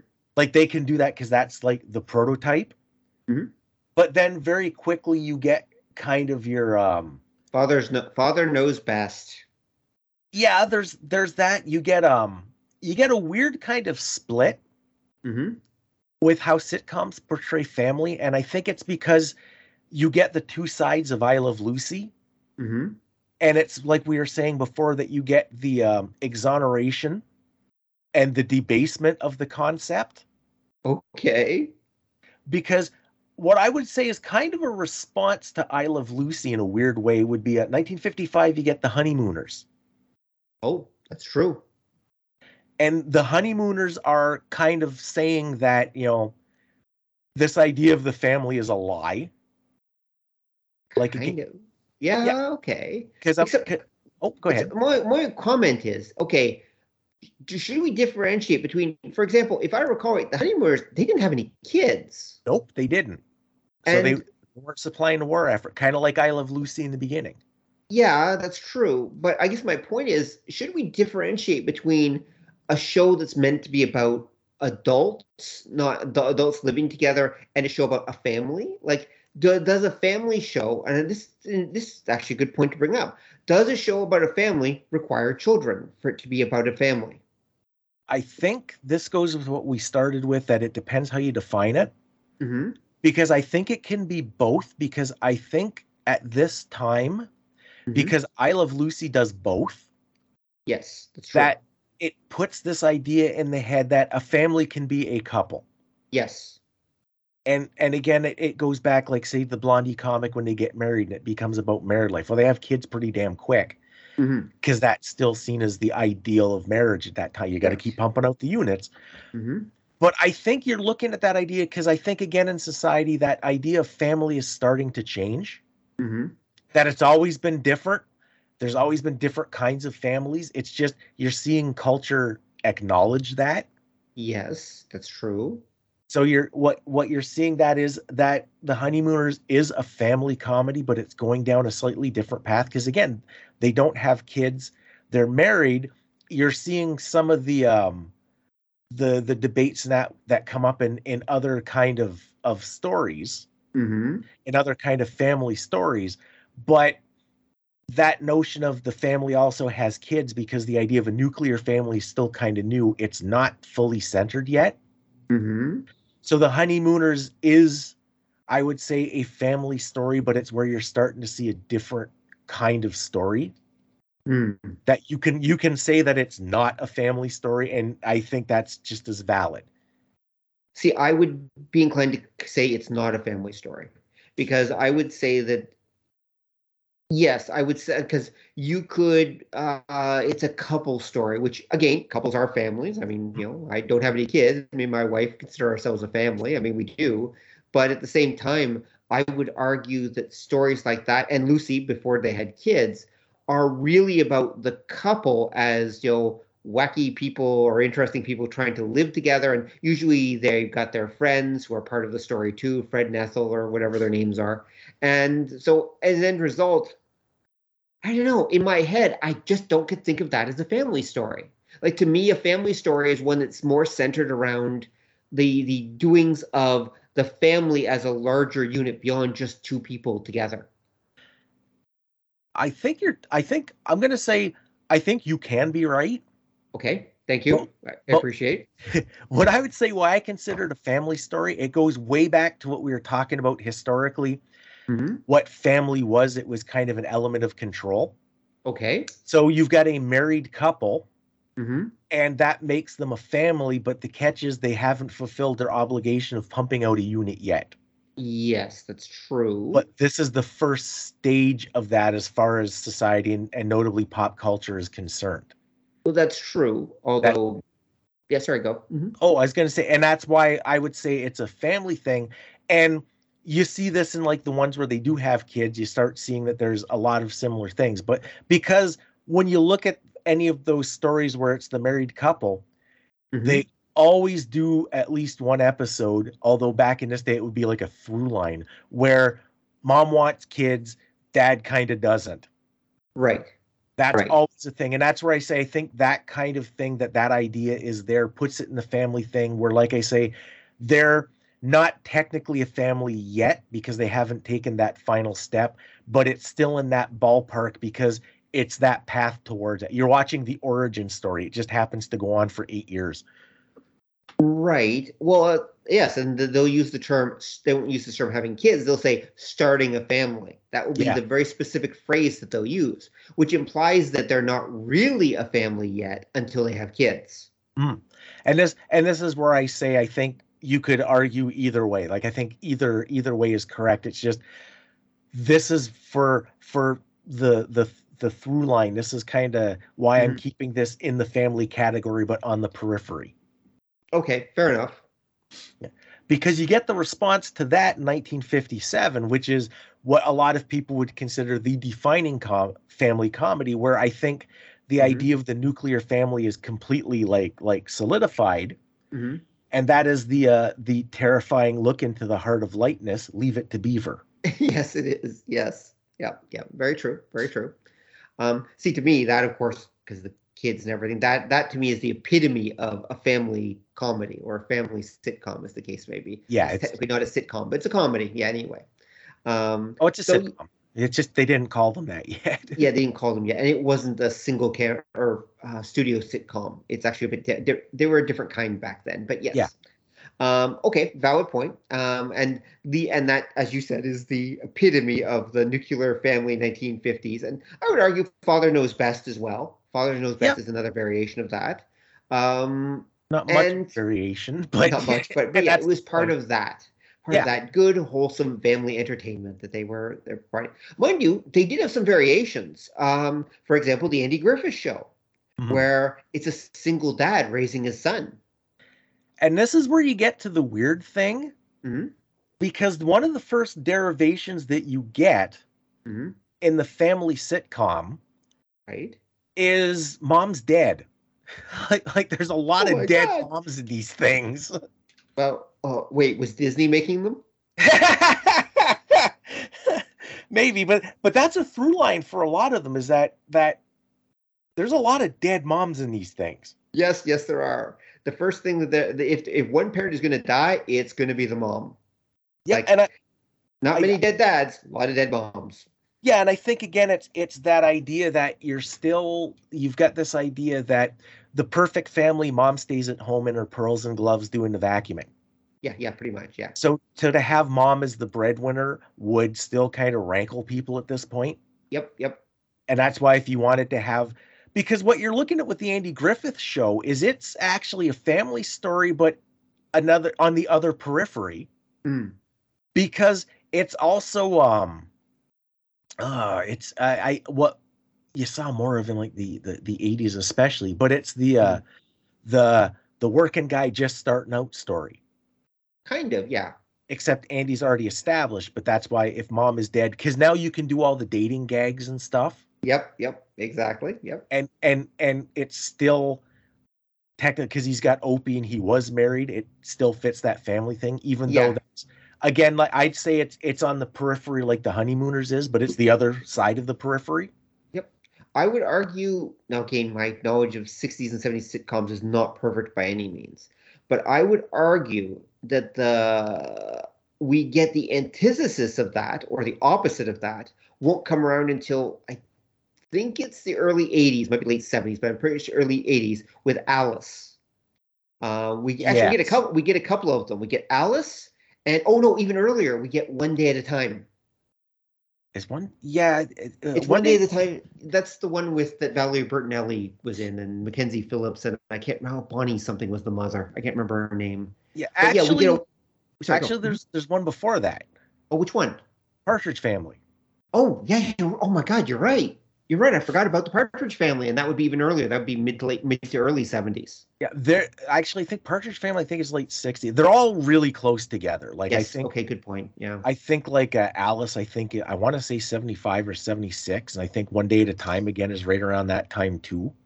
Yes, they're definitely both products of the seventies. Yeah, because it because again, it's it's that idea. It's it's becoming acceptable to have a uh, uh, a lone female protagonist because this is also the era of the uh, Mary Tyler Moore show. Uh, seventy six for Alice. Yeah, seventy six okay. for Alice, and Mary Tyler been, Moore would have been a bit earlier, but yes, yeah, yeah, and it and it's again, it's that it becomes acceptable that mm-hmm. we can now kill off Dad and do that same kind of story, and yep, because yep. it it's considered timely, even if we're just running the exact same plots we were using ten years prior. Oh yeah, sitcom plots don't change a lot. Absolutely true. so, um, so okay, so let's let's zip back. I mean, we don't want to take too long to we don't dwell on this too long, but okay, so we hit the '60s then, uh, and we get um, well, Andy Griffith show. We've got um, what? So '60s, would you say is a pro family era, or is it a um, you know family is uh, kind of is it a reaction to the family era, or is it more? Would you say a more conservative family era nope. period in television? I'm going to say the 60s are remarkably pro family, mm-hmm. but you're starting to see the idea of what family is change. Okay, fair enough. That it's generally accepted that the nuclear family, the Bob Dobbs kind of thing, isn't necessarily the only way. Yes. And there's basically four shows that I think epitomize this. Okay, which are?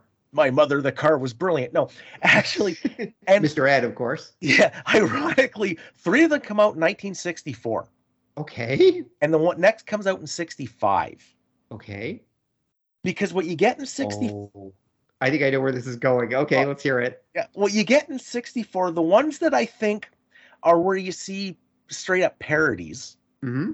but by doing parody it's that idea that you can question the family as you get and we've mentioned before the Addams family and the yep. Munsters. Yep, I knew those were I 64 Addams family and Munsters. Yep. And this is also prime era for like uh, what they call the monster kids, our parents. Yes, yep. And that's why it, it's it's monsters as family. Like we said, you get the Munsters, which is a parody because they're actual monsters. They're yes, vampires yep. and werewolves and and and a golem and a dragon.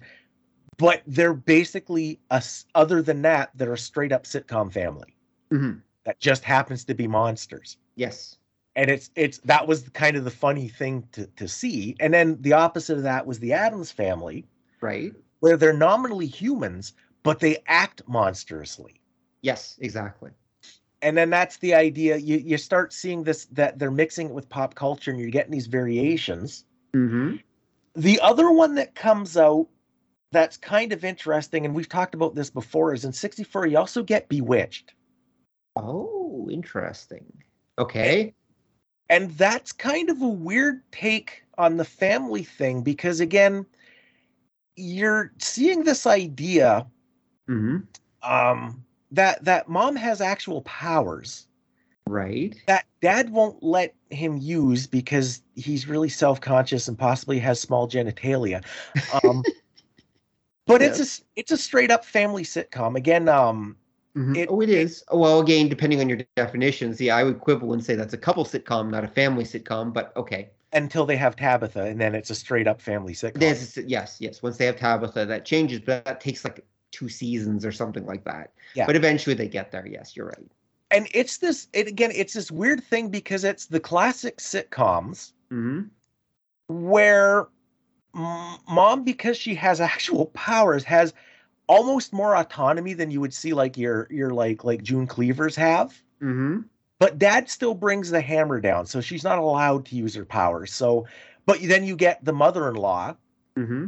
who the, has been a popular character that harasses the husband when when the wife won't do it. Right. And I think again, it's because in the '60s you're starting to see that dynamic, the idea that that mom can be a, a, a breadwinner or forced to contend with happening. Yes, yes, definitely. And then in 65, you get the flip side of that, which again, I think is a family show on the periphery, but it's got a weird thing that nobody thought of, and that would be I Dream of Jeannie. Okay. Which is the anti bewitched because in that one the the the she's not his wife she's kind of his girlfriend or tormentor depending on how you look at it. Right. She has powers she has no problem using them and like i think we've mentioned before the two shows kind of start from the same premise but they're radically different because mm-hmm. in in bewitched sam never wins. Right. And, and in Jeannie Jeannie always wins. Uh, and i think yeah. i I Dream of Jeannie puts this idea that you're starting to see the idea of family change in a more radical way. Mm-hmm. Because the one thing that nobody points out in I Dream of Jeannie is they're living in sin. Yeah, they well they pretend to be a, couple, a married couple, but you're right. Yeah, they basically well, they, are. When it starts, they don't pretend to be married. Like uh, Tony's kind of ignoring her. It's just that the neighbors and and his boss start noticing she's around, so he's got to like, well, she's my girlfriend, and then eventually they get married. I think like in the '80s, they they finally did like a. The oh, movie. really? Really? I they thought, didn't get married until then. Wow, I didn't know yeah. that. And what ends up happening now?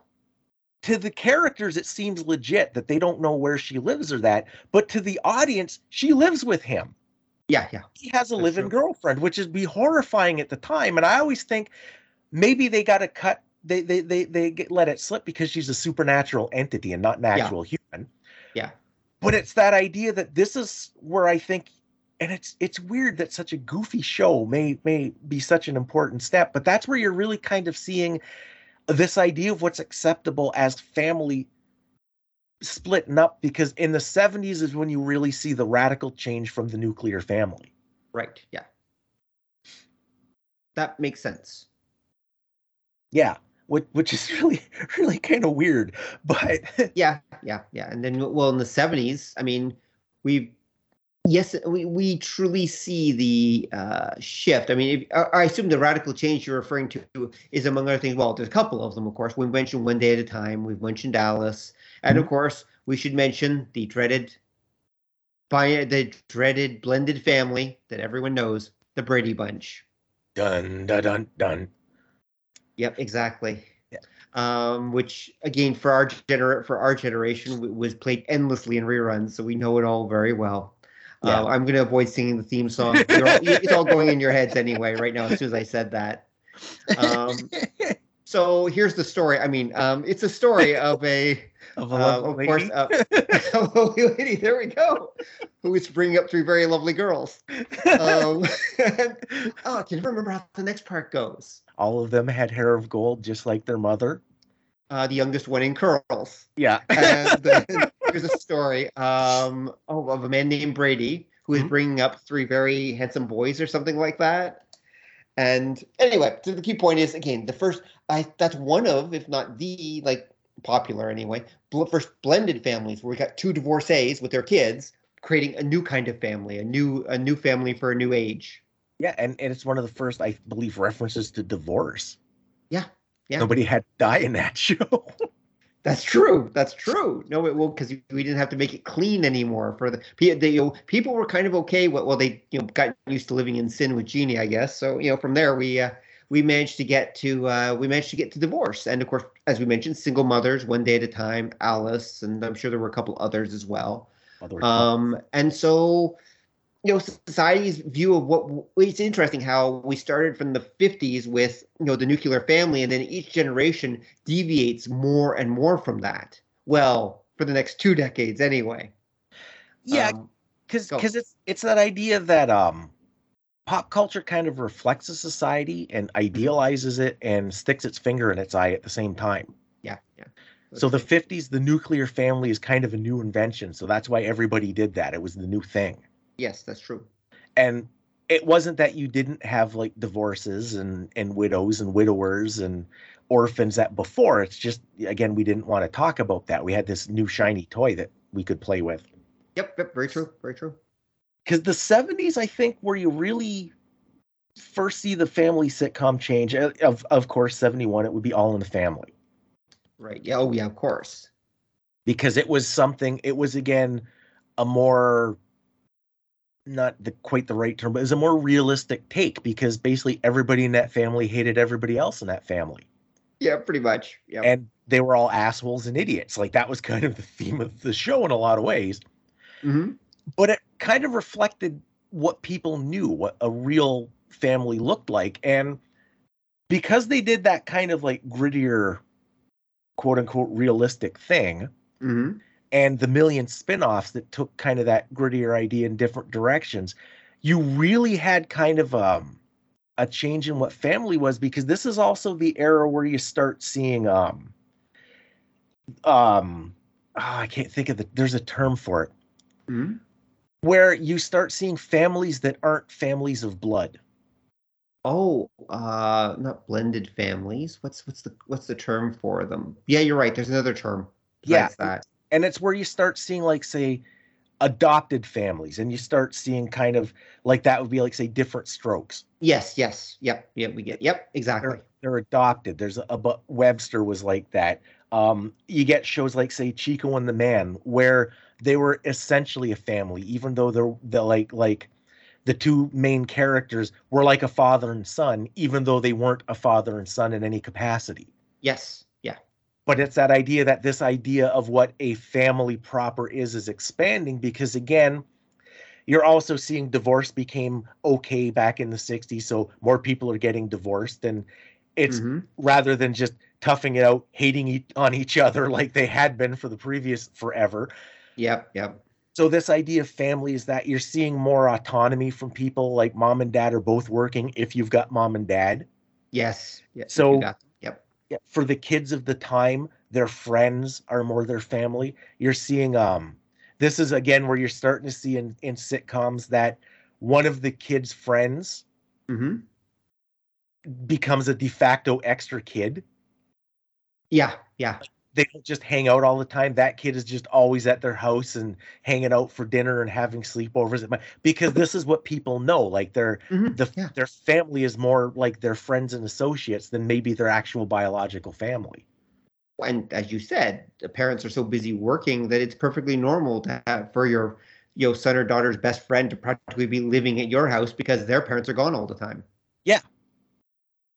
So you've got this extended family that's that's by that are non-kin relations, like living with you to one degree or another. Yep. Um, yep. So you're right. That's that becomes and that becomes much more of a normal thing, especially in the 70s. And another thing that you start seeing in the 70s that that kind of becomes a, a more of a through line in the 80s is that Mhm. you you start seeing portrayals of families that may be more ethnic than you you, you saw before.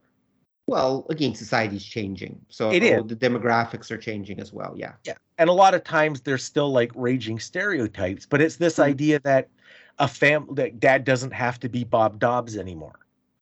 Very true. That you Bob- can That can take many forms. Yep, that's true. yeah, and that's and that's an important thing that that the actual components of that family hmm can be different and can do different things. Right. Yeah. No, no, that made that absolutely true. And when people saw that, they laughed and they loved it, and then they promptly freaked the hell out and said, "Oh my God, we want our Leave It to Beaver back. What's going on with society? This is also very wrong." And we got the 1980s. oh my god, did we ever? Um, I guess which going on the cycle, right? Remember, the 80s is basically just the 50s again. It's an echo of the 50s. Yeah. and so 50s and kind of late you know early 60s and so yeah we're back to that again. And so suddenly suddenly the cosby show um which is very family oriented as long as you don't touch the jello. Um, No, it's as I recall, it's the chili. oh it's the oh okay yeah that's true. There there's an episode where uh where where where uh dad what was it? Huxtable was their last what was his the huxtable heathcliff huxtable Cliff bill cosby Yeah, where Cliff is like makes his uh there there's a joke about the, his magic chili that, you know, makes everybody feel like all warm and happy after they have it. It's like, wow, that's just creepy in retrospect. There there's something that happens. You mentioned the Cosby show. There's something that happens just before it uh-huh that I didn't realize. okay sure The first of these kind of um new cleavers that happens is actually family ties. yes yes it is yeah it would be yeah 1982 and family ties it's kind of the watered down version of a 70s family sitcom right like mom and dad are hippies. Alex is a young Republican, and oh, sparks fly, but they're not really sparks. It's not like the the. uh It's for people who thought that you know All in the Family is way too edgy. It's basically that story, but toned down. Mm-hmm. And then for people who thought that Family Ties was too edgy, that's where you get the Cosby Show in '84, Right. the original show about nothing. And Kind of. Yeah, yeah, that, that's true. What was the show that? Oh my God! No, there was actually another one. Ah, yes, there were actually uh, Growing Pains with Yeah, Robin with- Thicke. God, there was a, there was like a ton of these things. There's, I was looking at the list and there's like a million. I kind of vaguely remember because I hated all of them. Yes, yes. Oh my I- God. I, I believe you do. Yeah, I, I, I believe you. Oh yeah, that's right. Because uh, Alan, oh sorry, Alan Thicke is. Yeah, I keep thinking it was not Robin Thicke. It's Alan Thicke that's the father. Yeah. And Alan Thicke was Growing Pains was what year? It was eighty five. Yeah, so that so okay. Uh, Family Ties would have come first, and then Growing Pains would have been one of the reactions to it. Like in the eighties, it was the it was the family era, right? Yeah. Yeah. They- Oh no, there was like tons. There were also if if if we're going to look at the periphery ones, right. hmm like if you want to talk about one of the parents is dead, and you want to talk about there are a couple that don't have kids yet. There were so many other white bread bland ass versions of those going on as well. Right. So, like I say, I think 80s is when you get like your Webster. I think Webster was like 79 or 80, I want to say. Right. Oh my God, is that just make it stop? Well, that's remember there we've got two lines basically going in the 80s. We've Hmm. got the true, you know, uh, we'll call it Revenge of the Cleavers, uh, we'll Yeah. call them, and then we've got the different strokes ripoffs, whatever you want, or whatever you want to call them, Yeah, where everyone is basically doing their version. So we got Webster, we got Punky Brewster, we got um, there's a couple others. Oh my God, I can't remember what you could probably name a couple more too. Oh, Small Wonder. Uh, Yeah, there- the was- other ones. there There's was a lots. ton, I I can see them, but like I said, I hated them because you also Just got the, you also got the other side where you got all these like bland, stupid like couples shows Mhm. where again I- I'm I they're on the periphery, but the idea of like when are we going to have kids was like often the only running thing on these stupid things because because again like like you say it was people were like oh man the 50s were so awesome and yeah everything got really boring and stupid so Mhm. Exactly. yeah the early 80s were horrible for sitcoms Uh, well, it depends. Some people consider them one of the great ages of sitcoms. It all, it all depends on your perspective. yeah I mean, because we did have uh, Cheers popped up in the 80s as well, and that was It- considered pretty awesome. that. I know you hated it. So there we go. Um, actually, I was not a great fan, but it was okay. I mean, eventually, and eventually, as we worked our way through, we'd even get things like, you know, the we'd even eventually get uh, the Fresh Prince of Bel Air and uh, Golden Girls. We get Alf. Yeah, there's another one, uh, another blended family. When we're going to adopt an alien this week. Okay, sure. Cat there- eating alien. Well, because that was that was another one. Like the Alf thing is kind of um because you mentioned Punky Brewster Yep. And Punky Brewster and Alf are pretty much the same show because it's Yeah. it's that it's that um a, a weird orphan just kind of shows up and for some reason I'm allowed to keep them that there was a bunch of. Yeah, yeah, there was. Yeah, yeah, it was. A, it was a good age for wards, basically, or or whatever. I don't know. Uh, Yeah, well, because it it's like you said, it was different strokes because you know Mr. Drummond different strokes. yeah, Mr. Drummond adopts these two kids, and it's because like their parents worked for him. Yeah. So like when they died, he got them by default. Like what the hell is that? That makes no sense. No, But- if I remember right, I thought that the mother, because the father was already dead, I thought that the f- mother worked for him as his maid, and when she died, he basically said, "I promise to take care of your kids." Yeah, And so he went through the paperwork and adopted them because she they had didn't they were orphans. but that's That was the whole deal.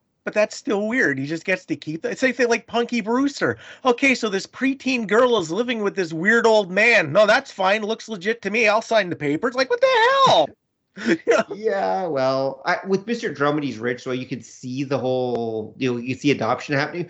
With Punky Brewster, it was kind of like, "Uh, I don't know about this, but okay. Henry is a broke ass angry old man. Like what the hell? Yeah, this- an this with this out. guy? Yeah, pretty much. Yeah. And there were so many of them because that's again, Alf falls into that. Small Wonder was that as well, huh? Nobody, nobody wonders why they suddenly have another twelve-year-old kid.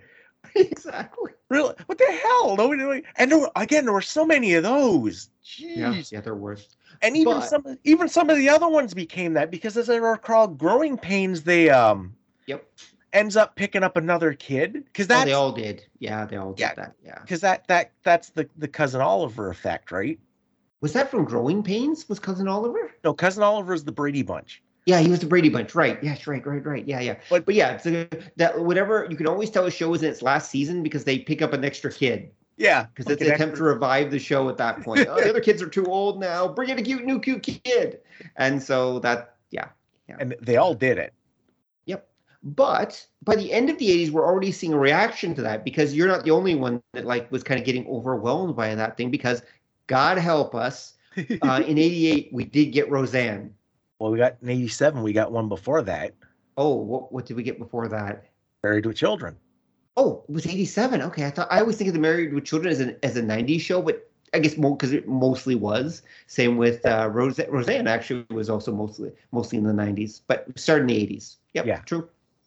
Yeah, because Married with Children was the first of the no Family Suck shows.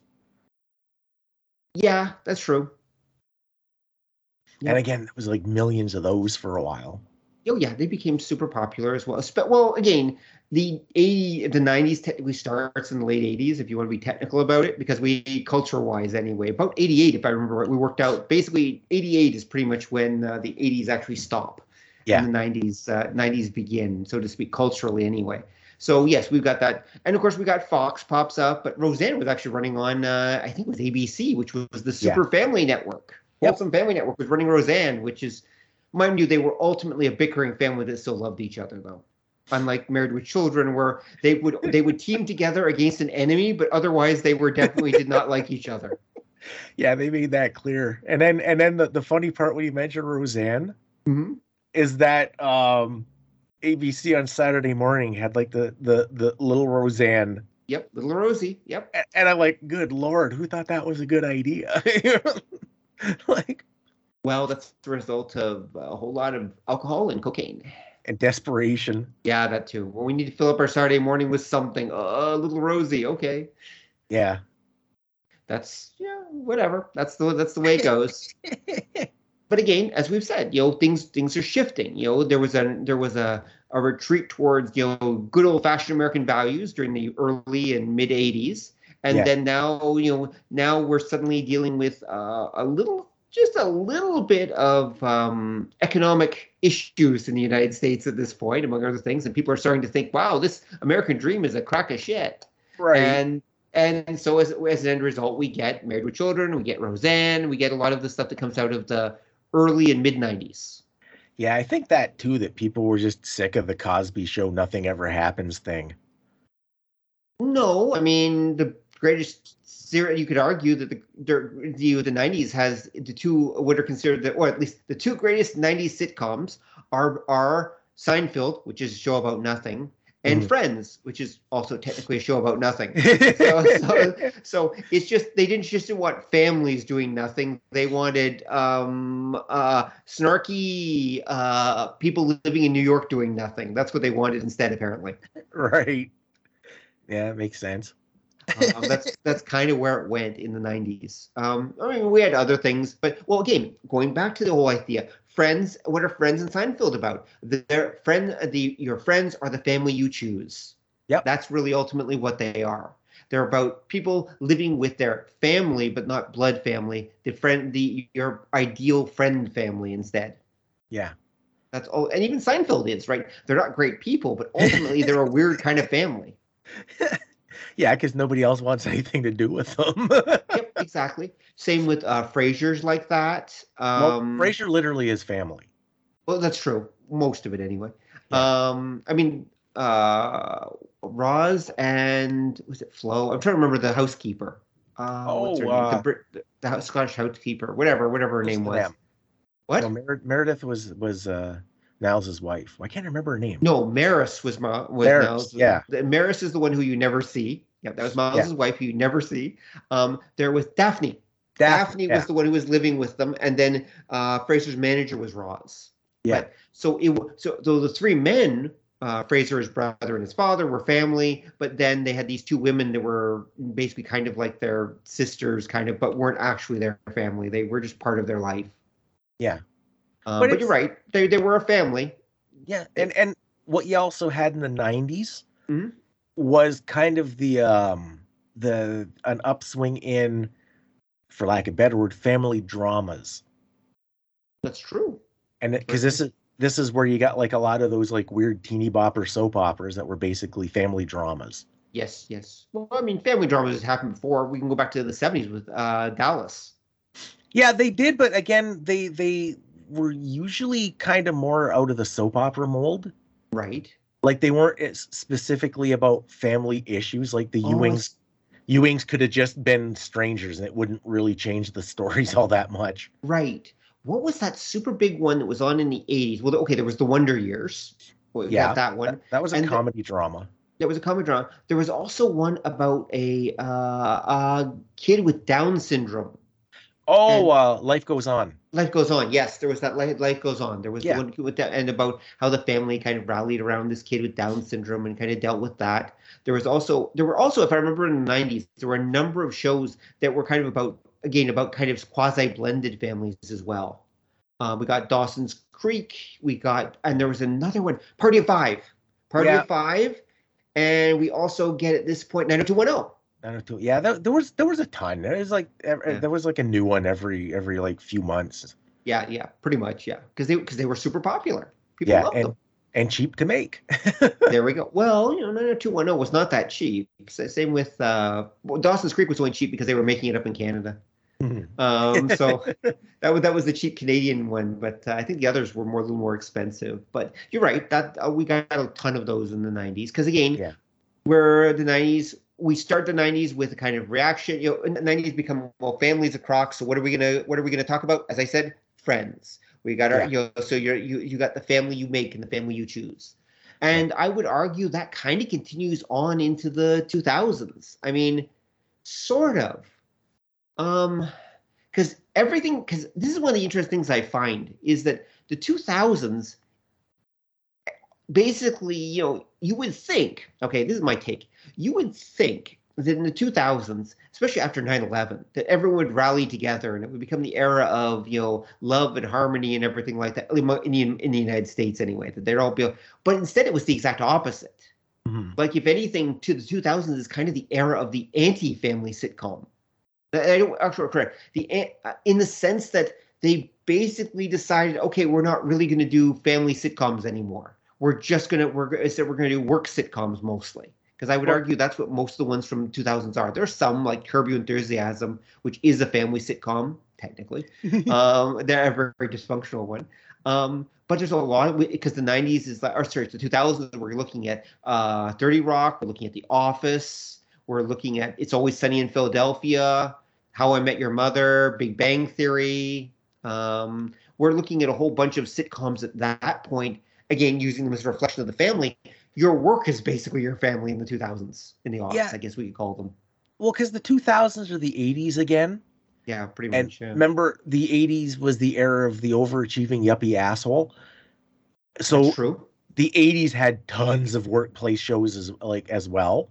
Mm-hmm like comedies and dramas because again that's what everybody is focused on because i had to get ahead and get the and i think the 2000s were part of that mm-hmm. yep. and i i think in the 2000s this is also kind of the, the post-internet era mm-hmm. so you really don't have a mass audience anymore yeah so well, the ratings are dropping that's definitely true yeah yeah because it's it's at, at this point like youtube is a thing um, you're starting to see like podcasts and bloggers and that. So mm-hmm. people aren't all gravitating towards one thing, and you're starting to see more cocooning. Yes. So the idea of like it's harder to do a typical family show because everybody's personal experience is a little different and everybody's wrapped up in their own personal experience. Yep, yep, that's true. Very true. So I huh. I, th- I think that's I, I think of... you're I think you're onto something there. I think you really are. Yeah, yeah, yeah. That that would make sense actually. That they just they were. I mean, there were some family shows again in the 2000s, but you're right. People were so busy focused on their careers and their personal lives and everything like that that that's where they put the focus instead. Yeah. Yeah, because the Big Bang Theory split the difference because it's a workplace story about an extended family of friends who have all kinds of drama with their real families while trying to start families of their own. Yeah, exactly. So in some ways, it's the ultimate family sitcom. Which is why it was one of the highest rated sitcoms of the last 20 years. Yeah. You know, people absolutely adored it, loved it, couldn't get enough of it. Um, and so, you know, and we go from there. And I would argue that trend kind of continues into the 2010s. Um, in the 2010s, we get things like Community, we get Parks and Recreation, we get Hot in Cleveland, uh, Brooklyn Nine Nine. I mean, there's okay, there's Modern Family, which was uh, you know, again, there's your family sitcom basically. But except for that, the majority of sitcoms that we get out of the 90s are, or sorry, 2010, sorry, not 90s, 2010, sorry, slip of the tongue, um, are basically just kind of the same as the 2000s. It's mostly still workplace because, again, as you said, people's only exposure to each other these days seems to be at work or or social groups or something like that. It doesn't seem to be the focus doesn't the internet has kind of split us all into little groups, so be, it became harder and harder for us to connect and relate to that. Yeah, and and it's the idea that um, mm-hmm. there's not a lot of cross pollination anymore. Yeah, true. So I I think from like the 2010s, at least for the up to the near future, you're going to see that because again, it's hard to get a mass mark like a mass audience. Yeah, you you can do it with like a 25 second video because mm-hmm. it takes because everybody will see it because it takes no effort, but it's hard to build something off of that. Yep, very true.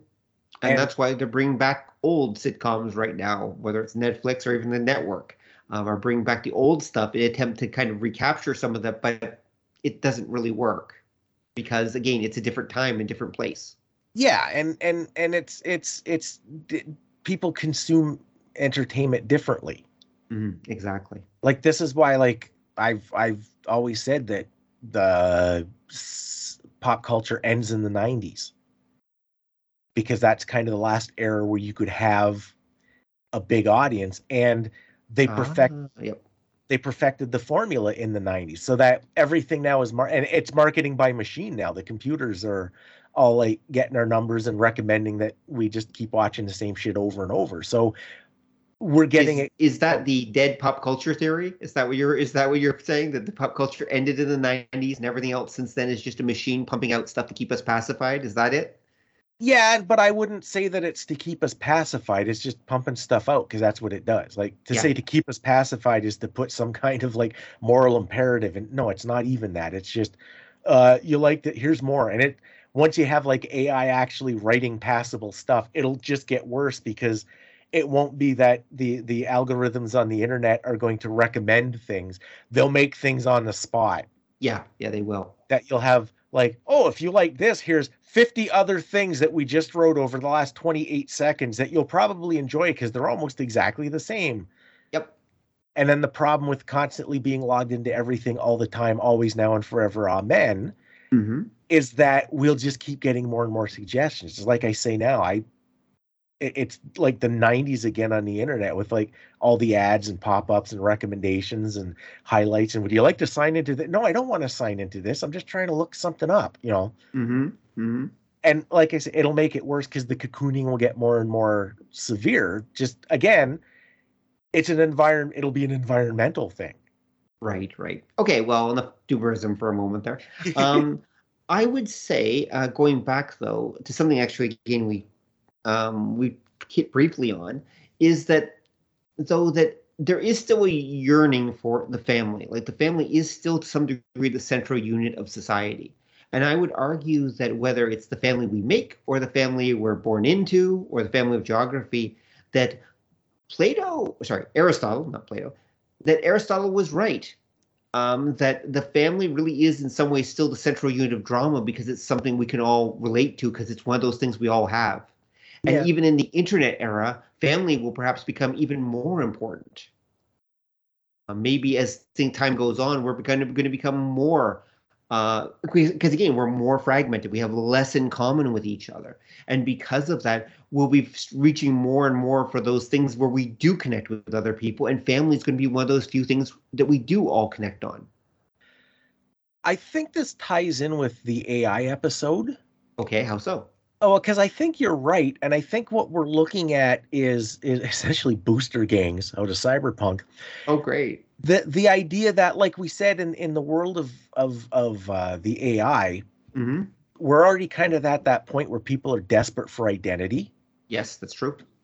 And I think we're already at that point where, getting at what you're saying, people mm-hmm. are desperate for some kind of family, for some kind of connection. Yep.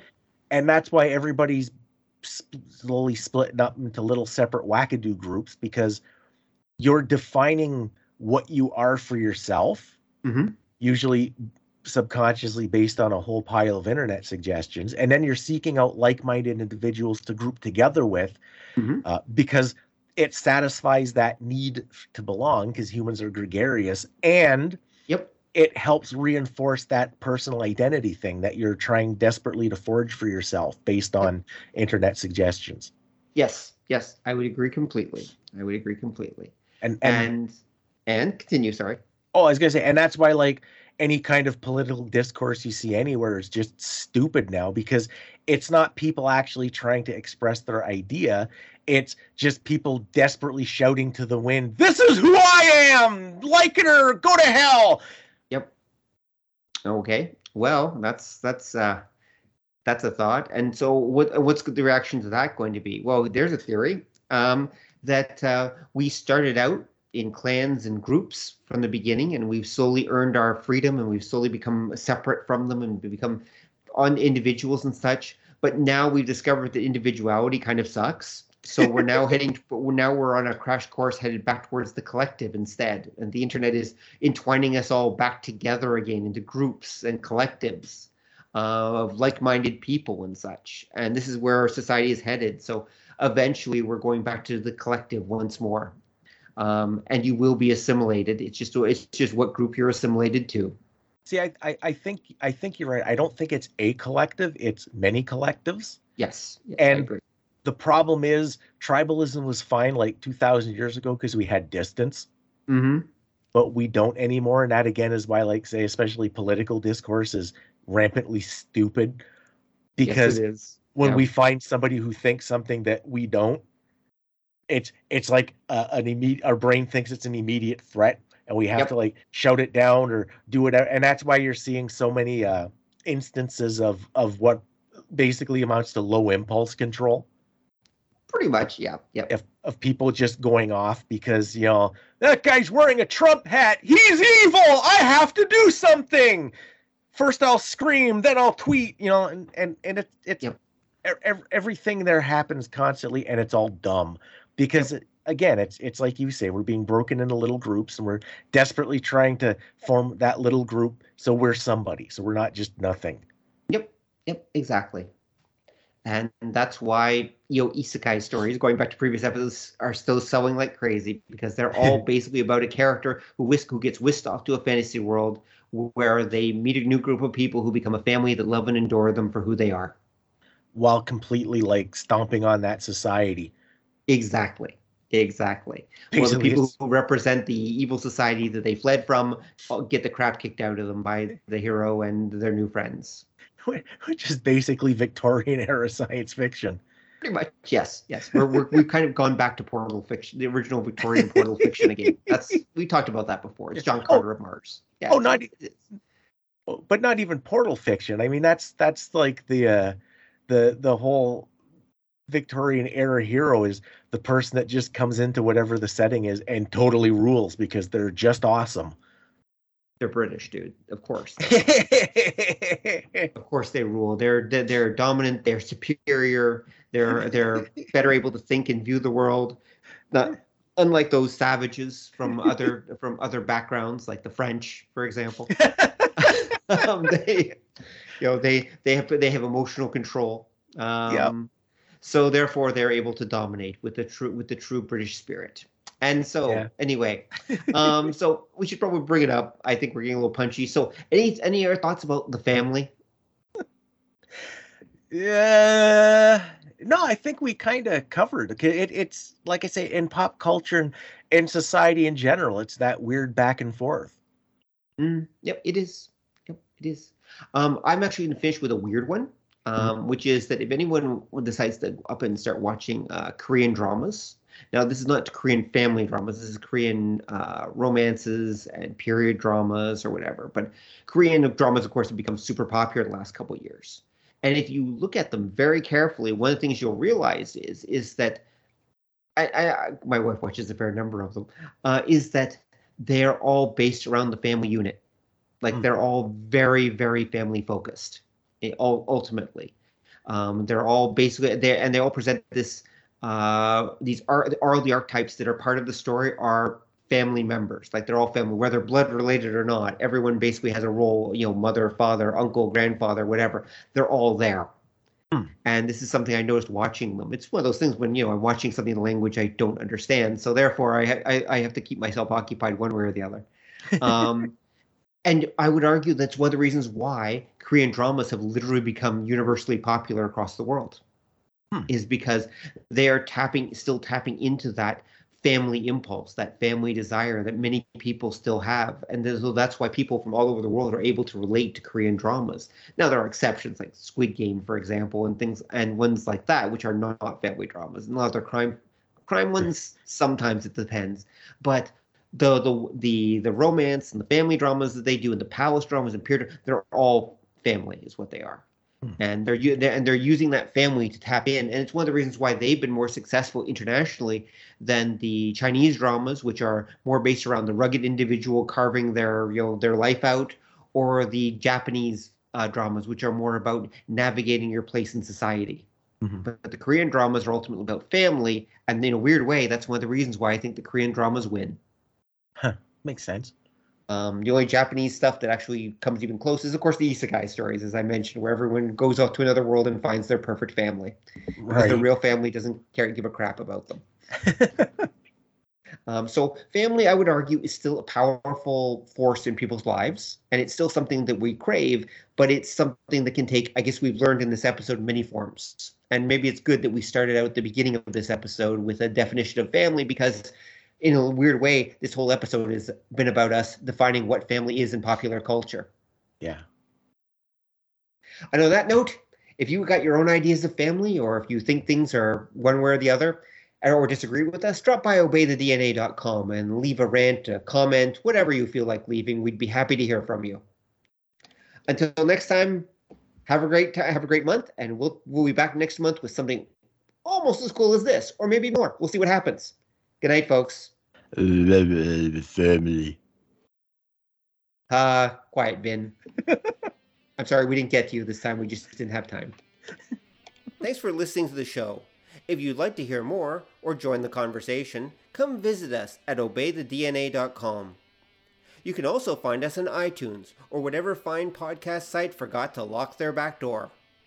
So until next time, remember that to master the nerdly arts takes time, practice, and enough Coca Cola to drop a rhino.